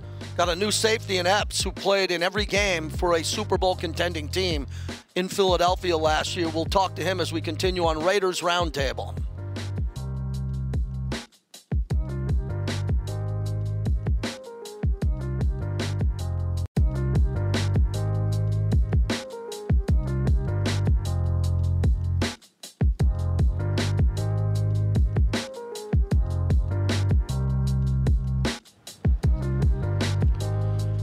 On Raiders Roundtable, brought to you by America First Credit Union, JTQ, Eric Allen, and Marcus Epps joins us, newest member of the Silver and Black. Thanks so much for doing this. And as we were saying off camera before you came on, you played so many games last year for a great organization. You didn't come off the field, and then you get rewarded by coming to this franchise to help as a trusted player. How's that responsibility feel? Honestly, it feels it feels really good. I mean, you know, from my my journey, it's kind of always been, you know, just being the underdog from, you know, being a walk on in college to six round pick. So, you know, it really felt it, it felt like this off season, like all that hard work was was coming together, and you know, it's it's it's a blessing to have this opportunity. Um, that this this organization, I mean, storied franchise, they, they, they see that trust in me, and, and for them to come get me, it, it felt really good. Do you consistently remind yourself about that journey to keep that, that fire burning? Yeah, definitely. I mean, I always want to have that chip on my shoulder. Um, I always want to feel like I have something to prove. Um, you know, I never want to be complacent. I always want to keep that hunger and keep that drive and keep keep working and striving for more. Yeah, it seems like the Raiders have a bunch of guys like that who's had to overcome adversity. Talk a little about last year and how uh, each week you have to play at your best. Uh, each week you have to get that secondary kind of in the perfect position to make those plays. Talk to us about the journey, the, the successes, and some of the failures. Yeah, you know, it was a really fun year last year. Obviously, didn't end the way um, we wanted it to, but you know, had a lot of fun playing football with that group of guys. And you know, it's like you said. I mean, in the NFL, it, it's a week by week thing. Um, you know, whether you won the, the week before or you lost the week before, you gotta you know stay level headed. You can't you can't look too far in advance on the schedule. You can't look in the past. You gotta bring that same fire, that energy each week. Um, and you know be prepared or you can lose any any given Sunday. So you know you got to kind of um, have that just stay here, stay even keeled throughout the season, stay focused, and, and keep working each week. We're watching a couple of your plays here on the B-roll, making it deep in the end zone, behind the line of scrimmage. How do you describe your play, the the running game, and especially being on the back end and being a ball hawk at times? What's the best description of the style you play? Um, for me, I like to think of myself as a, a, a, pretty versatile DB. You know, I feel like I can play free or strong. I feel like I can slide down in the slot and play nickel if I ever needed to. Um, but that's just, you know, that's that's for my work ethic in the off season of just always trying to sharpen my tools, sharpen my skill set, so that you know anywhere I, am asked to play on the field, I feel comfortable. Um, whether it's in the box, whether it's deep in coverage, low in coverage in the slot, you know, I want to feel comfortable. So you know, I make sure to put that work in um, in the offseason to always sharpen my skill set. How much have you uh, uh, embraced that leadership role also in that in that secondary room now, being brought in as a free agent? Yeah, it's been cool, man. Honestly, you know, coming in, I just wanted to make sure that I was being myself. You know, first and foremost, I wanted to make sure I was really getting to know the guys and making an effort to get to get to know everyone in the room. Um, you know, and then I feel like I feel like that that leadership comes. It, has got to come naturally. You know, I didn't want to come into the room and try to like really force it. I just wanted to, you know, develop those relationships and you know be a part of the group. Um, so you know, so far it's been it's been going really good. Um, everybody's been very welcoming. Um, I think we got a real good group of guys. So I'm excited to see what we can do this year. Man, you're always around the ball. I mean, it just you pop on the film. You're always in the right spot. Always around the ball, uh, and it's not easy right in this league because everyone's looking at you as far as opponents checking film out. How are you able to stay consistently around the ball? Uh, I think it's just film study. Um, you know, you gotta each week you got to make sure that you're prepared. I mean, if, if, if you can come in prepared, if you know what the offense is going to do, it makes it a lot easier out there. Um, so I think that's what I would attribute to the most is film study. Yeah. So to follow up, uh, what are the what are the steps? Did you come into the league like that? When did you learn it? If you didn't, and how have you continued to do that? Um, honestly, I feel like that's been one of the things of, you know, as a young player, it's kind of like sometimes when I was young, I would feel myself watching film, but kind of be like, "What am I, I watching?" Really, yeah, exactly. exactly. yeah. I, don't, I, don't, really know like what I'm watching, what I'm picking up on. Uh-huh. Um, you know, I feel like the last two seasons is when I've really gotten into a good, a really good routine of, you know, watching cut ups, um, knowing what I'm looking for, whether it's play action pass, boot, third down, um, things like that. You know, my my previous DB coach, um, Dennard Wilson, he helped me out a lot with that of just, you know, how to watch film, um, the certain ways to put on the tape, how he did it, and you know, I've kind of just the past two seasons I've stuck with that, having my routine now, and it's helped me out a lot. Yeah. You know, Marcus, I was excited when they brought you in quickly because it's a need, and mm-hmm. there's some good players here, and you're going to mentor some of them, but Patrick Graham needs someone like you to kind of flip this thing quickly. We just had Maxx on. He's fantastic. And Chandler Jones, Tyree Wilson goes number seven overall. Robert Spillane comes in with the green dot. But you're really important because this thing's got to change. There's got to be some interceptions, some fumbles, take it back the other way, and get that angry defense going. You just played on one of those defenses what was that like? What can you bring to this organization coming off your recent success playing on a defense that was just flat out nasty? honestly, I think a lot of that is it's it's really just a mindset, and you know, it doesn't it doesn't just happen in the games. It starts in practice, and I feel like, you know, right now it's early, right? But I feel like we've come we've come in with a good mindset. You know, I've seen the improvement. You know, day in and day out of you know guys really making an effort to to learn the defense, um, to get more comfortable with the different coverages that we're running. So I think that's where it starts, right? Of just knowing you know how you can play different coverages um, and whatnot, and then from there it's just a mindset of bringing that that attitude um, each and every day in practice of you know I'm gonna go get the ball. So you know once it once you start doing that, it just becomes becomes habit, and um, you know good things start happening in the games. You know, you talk about you you see it developing, you see it getting better. There was a play I think last Thursday maybe in OTAs where a ball was tipped, it dropped to the ground, and two plays later a ball was tipped and I think Tre'von Moehrig came away with it and took it the other way. Is that part of the the conversations even being had in the secondary room? Like, get to that ball. You got to yeah. get to that ball. Yeah, definitely, and that's what you know. PG's been talking about it a lot. Um, Coach Ash, Simo, you know, they've all been talking about you know getting our hand on the ball. Um, you know, and just going out there and making plays. You know, that's what what they're trying to do with the defense this year is give us a little bit more freedom um, on the back end to go make plays. So, you know, I'm really excited about you know how we're taking those steps every day. Um, and you know, I'm really excited about what we can do this year. Yeah, I'm looking at the list here. You know, Chris Smith comes in at Georgia, winning the titles, and I see USC, Miami, and then Wyoming. Right. So take us through the transition from high school to college. You talked about your situation here. You've had this chip for a long, long time. What was the big moment for you in either high school or college where you thought, yeah, I can do this. I could be a pro eventually? You know, as crazy as it sounds, it's you know, I've always just felt that way. You know, just since I was a kid in in Pop Warner, man, I've always just you know had that thought in my mind, like you know, this is what I want to do, so I'm gonna make it happen. Um, and I've never let anybody, you know, deter me from that from that mindset. I've never let anybody, you know, I've never let anybody else's expectations of me come on to me. I've never let anybody else's disbelief in me change the way I feel about myself. Nice. Um, so you know, I've just from there, I've just always kept it going. I've always made sure I put the work in, and you know, I've just continued to get better. So that's that California cool, JT. You know, that's, the, that's, the, California. You know, yeah. Well, EA, but it's interesting because you played with Jerome Brown and Reggie White. Yeah, You're one of the yeah. great Eagle defensive backs of all time. What I love about this situation here. We're going to ask you about the legends who played here. Mm. So Lester Hayes. Yeah. And you look at the defensive backs, Mike Haynes, and then the safeties who have played over the years. Charles Woodson was yeah. having a conversation with George Atkinson the other night about Jack Tatum. Mm-hmm. And Charles, the Michigan legend who was from Ohio, yeah. was hearing George talk about Jack. So you hear about Jack Tatum and the players that were around that alumni weekend.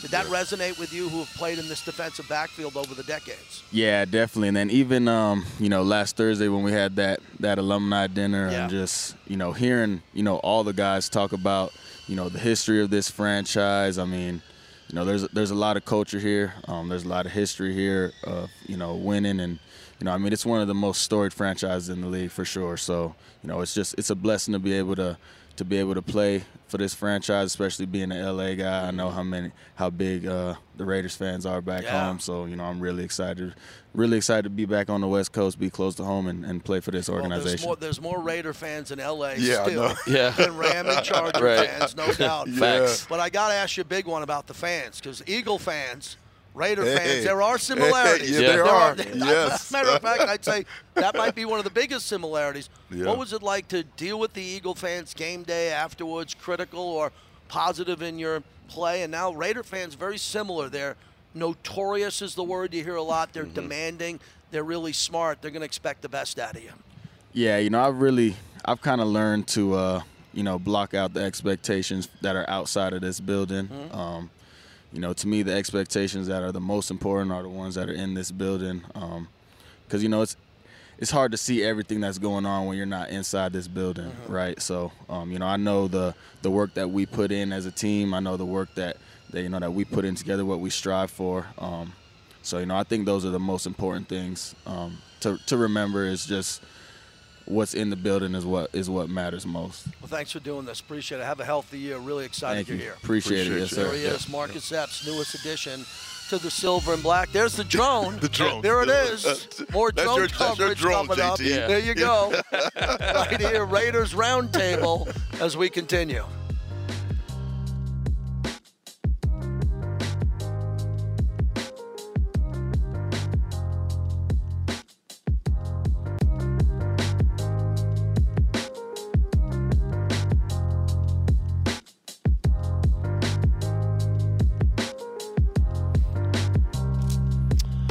Wrapping it up on Raiders Roundtable, presented by America First Credit Union. What a day today.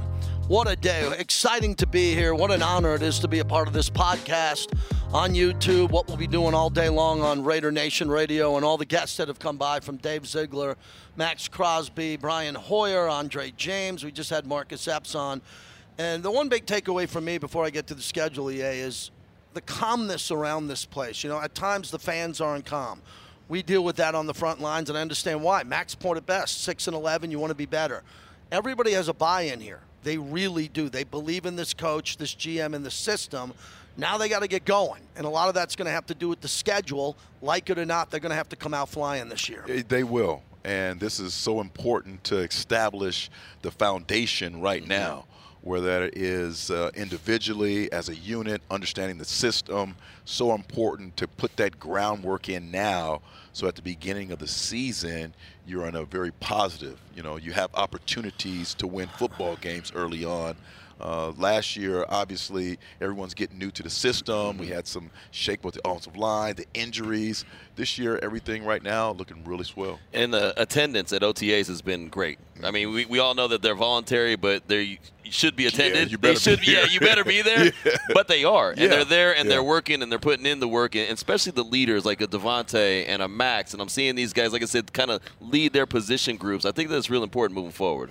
Let's take a look at the schedule here. And, you know, they say the good, the bad, the ugly. I don't see there's any ugly here. I got the great, the good, and the okay. The great for me is the primetime games.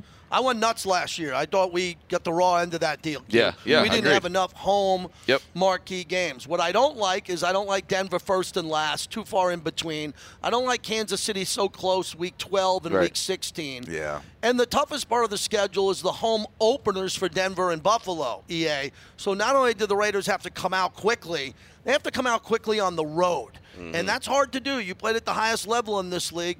We yeah. really beat Denver up over the last three yes. or four years, but that's Sean Payton's first game. Yeah, and in the locker room and in this building because of success that we've had against Denver, mm-hmm. we're going to be con- we're, we're going to be confident. Yeah, and that, and that, really bodes well for the whole offseason, knowing that a team that you have beat up on, mm-hmm. we're going to face week one that makes the workouts, that makes the training afterwards, the conditioning so much easier, JT, as a player, knowing like, man, we've kicked these dudes' butts. Yeah. So you know what? I'm going to go out here and finish practice with three or four gassers and, or some hundreds or whatever it may be because I know we've beat these guys before, and if I'm in top shape and we play our game, we're going to beat these guys again. So that is really important. I know they have a tremendous coaching change and they're very positive up there, mm. but our standpoint – the same helmet, same uniform, mm-hmm. same fan base. We're going to kick their butt. What do you think about the fact that Jarrett Stidham is there, and obviously only only system he's ever been in is. Coach McDaniels, and they agreed to a deal with him before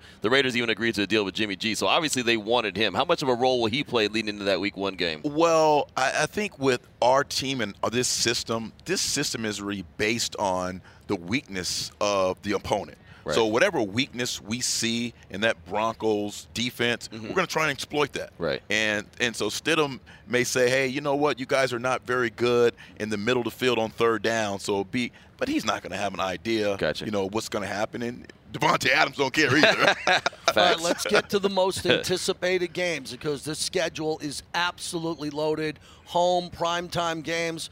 Q Myers, I'm going to start off with you. We'll take a look right here. Give us your most unique game, the game you anticipate the most? I'm really looking at that first home game. You know, it's a primetime game. It's against the Pittsburgh Steelers. You know, their fans travel well. I think the Raiders, or as an organization, as a team, need to start establishing their dominance at home. They've got to start winning a bunch of games consistently at Allegiant Stadium and let it be known that if you come to Allegiant Stadium, there's a good chance you're going to go home with an L. And that includes with the fans as well. Pittsburgh's going to be a tough out, and that's the first one of the 2023 season. So that's the one I'm really anticipating again in prime time as well.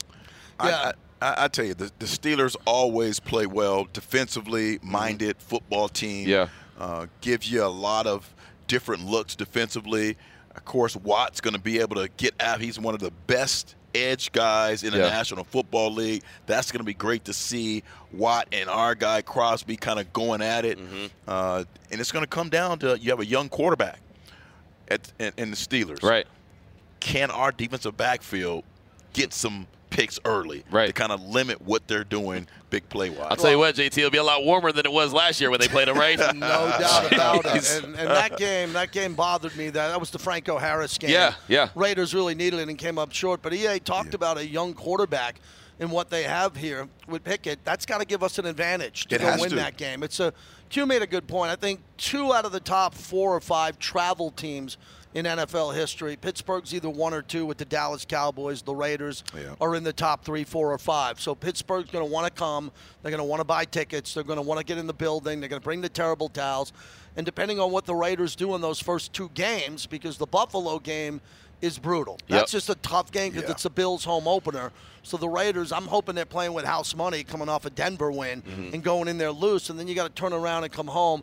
But Q, I'm happy you picked this game because it's a prime time game, and Yeah. the Raiders should be getting prime time games, but you're not going to get them if you win six games. And I thought they rewarded the Raiders this year. They gave them a couple of more primetime games. Right. Raiders have to take advantage of that space. There's no doubt. I was surprised that they were Yeah. awarded with as many primetime games as they did, and I'm glad, like you said, put them on display. Maybe maybe the league knows a little bit more than than, Yeah. than others think, right? Because again, usually you put the teams that they expect to make a super deep run on the primetime games, but one, the Raiders have a team that's up and coming. They obviously have stars on it, and then there's also some teams that they're playing that are going to be high-profile games like this one, this and, Pittsburgh and, game. and that building over there Right. is, is beautiful. yes, No yes. doubt. All right. Well, you would call it E's Keys.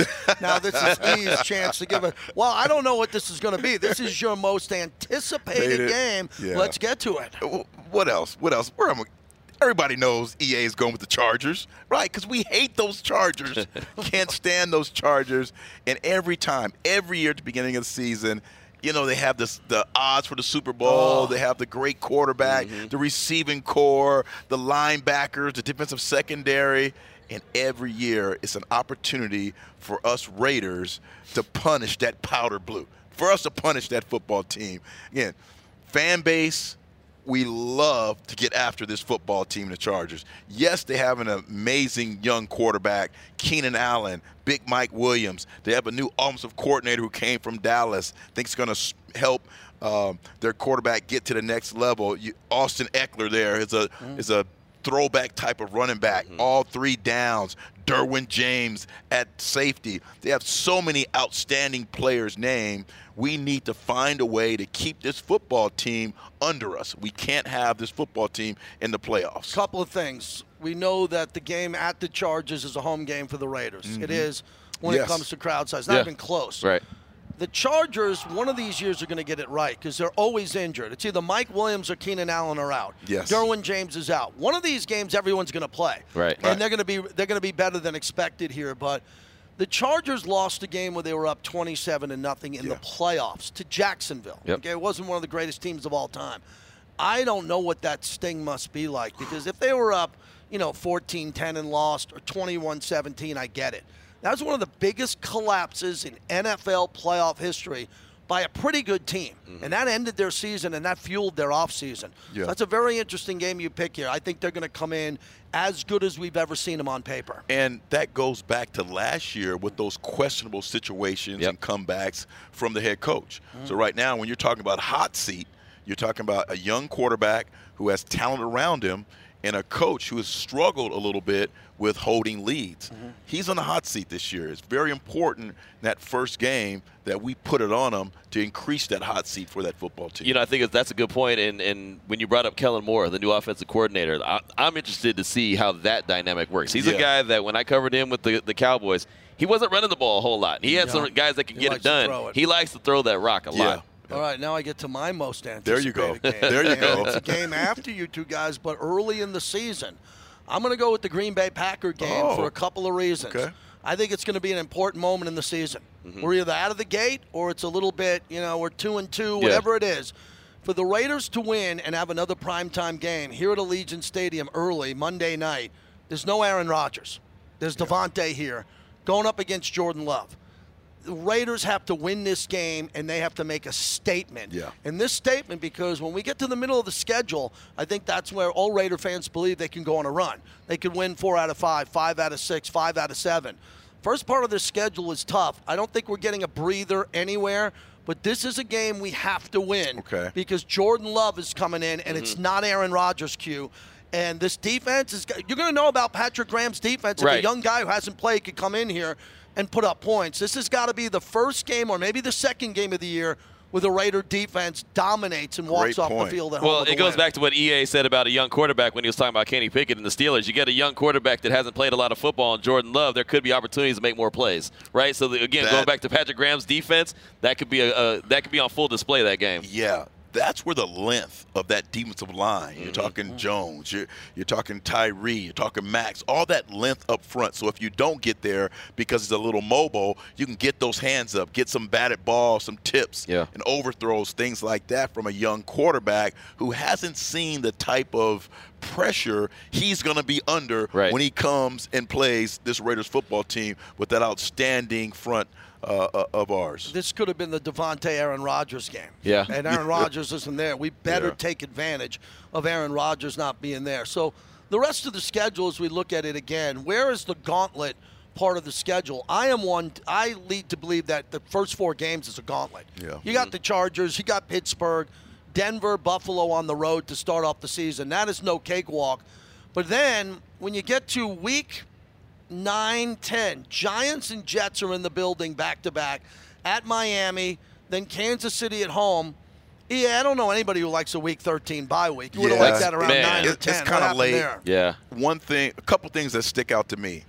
All AFC opponents those first four weeks. Yep. I mean, you're right, JT. Right. All AFC opponents. That's when you're really for us. That's going to be the fight for a playoff spot. Right. Right. Yep. And then you think about when you talk about a schedule, you have to say to yourself, what quarterbacks am I playing? Yeah. Love Right. that. Aaron Rodgers, Josh Allen, Mahomes twice, the mm-hmm. Chargers twice. You know Denver's going to be better. Kirk Cousins in Minnesota. This is a a, a, a schedule loaded with terrific quarterbacks. So we got to be on our game. Our defense is going to have to find a way to do something really well, right? Yep. It- it- either turn the ball over, stop the run, be great on third down, be great in the red zone. We have to do something really well. But how about embrace the shootout? Some of these games, last year, five second half leads, losing those games. How about this year exploding and trying to put teams Yeah. away, Q? Yeah. Go up by 14. Like, don't lose the lead, expand on the lead. That's how I think the Raiders are going to have to win a lot of these games. I don't think they're going to be 10 7 games, No, 14 13 games. I think they got to put up points. Well, what they had to do and what they saw, what we saw last year is that they have to learn how to play with a lead. Yes. Right? I mean, it's, it's a certain thing. You either, you know, how, how do you slow it down? How do you speed it up? Keep the foot on the gas, like you mentioned multiple times. Just, you know, and, and I think with the weapons that they have on offense, especially now, and a, and a guy like Mayer, I think he's a guy that not only will help in the red zone, not only help blocking, but also extend drives, right? Get an extra first down, get us two extra first downs. Uh-huh. All of a sudden, now the defense is off the field a little bit longer, get a little bit more time to relax. And so when you have that that drive that you must stop the team, that Maxx Crosby's able to come in fresh, Tyree's able to come in fresh, Chandler's able to come in fresh and close the door. they got to be ready to play. Yeah. Last year they Bottom went line. they were undefeated in the preseason. Schedule got away from them earlier with some that Arizona loss was brutal with Yeah. Kyler Murray. This year I don't know who's going to play. I don't care who plays, but whatever happens, they're going to be playing in the Mile High week 1 Yeah. against a team that they've dominated Yeah. with a new head coach and a quarterback that's going to want to prove he's back. That's a monster game. a consistent high IQ in the back end. Yep. If we can have that, so in those mm. situations when we need to prevent them from getting 10 yards, we're not playing a guy at five yards. We're rallying to the ball. We're forcing the ball to be thrown where we want it to, and we're rallying and we're tackling, JT. Uh, how many times last year, me and you, like, tackle, tackle, tackle, Yeah. no yards after the catch. So those important details of football are going to be extremely important for this football team that's not young, but it's a, a, a, a young group altogether.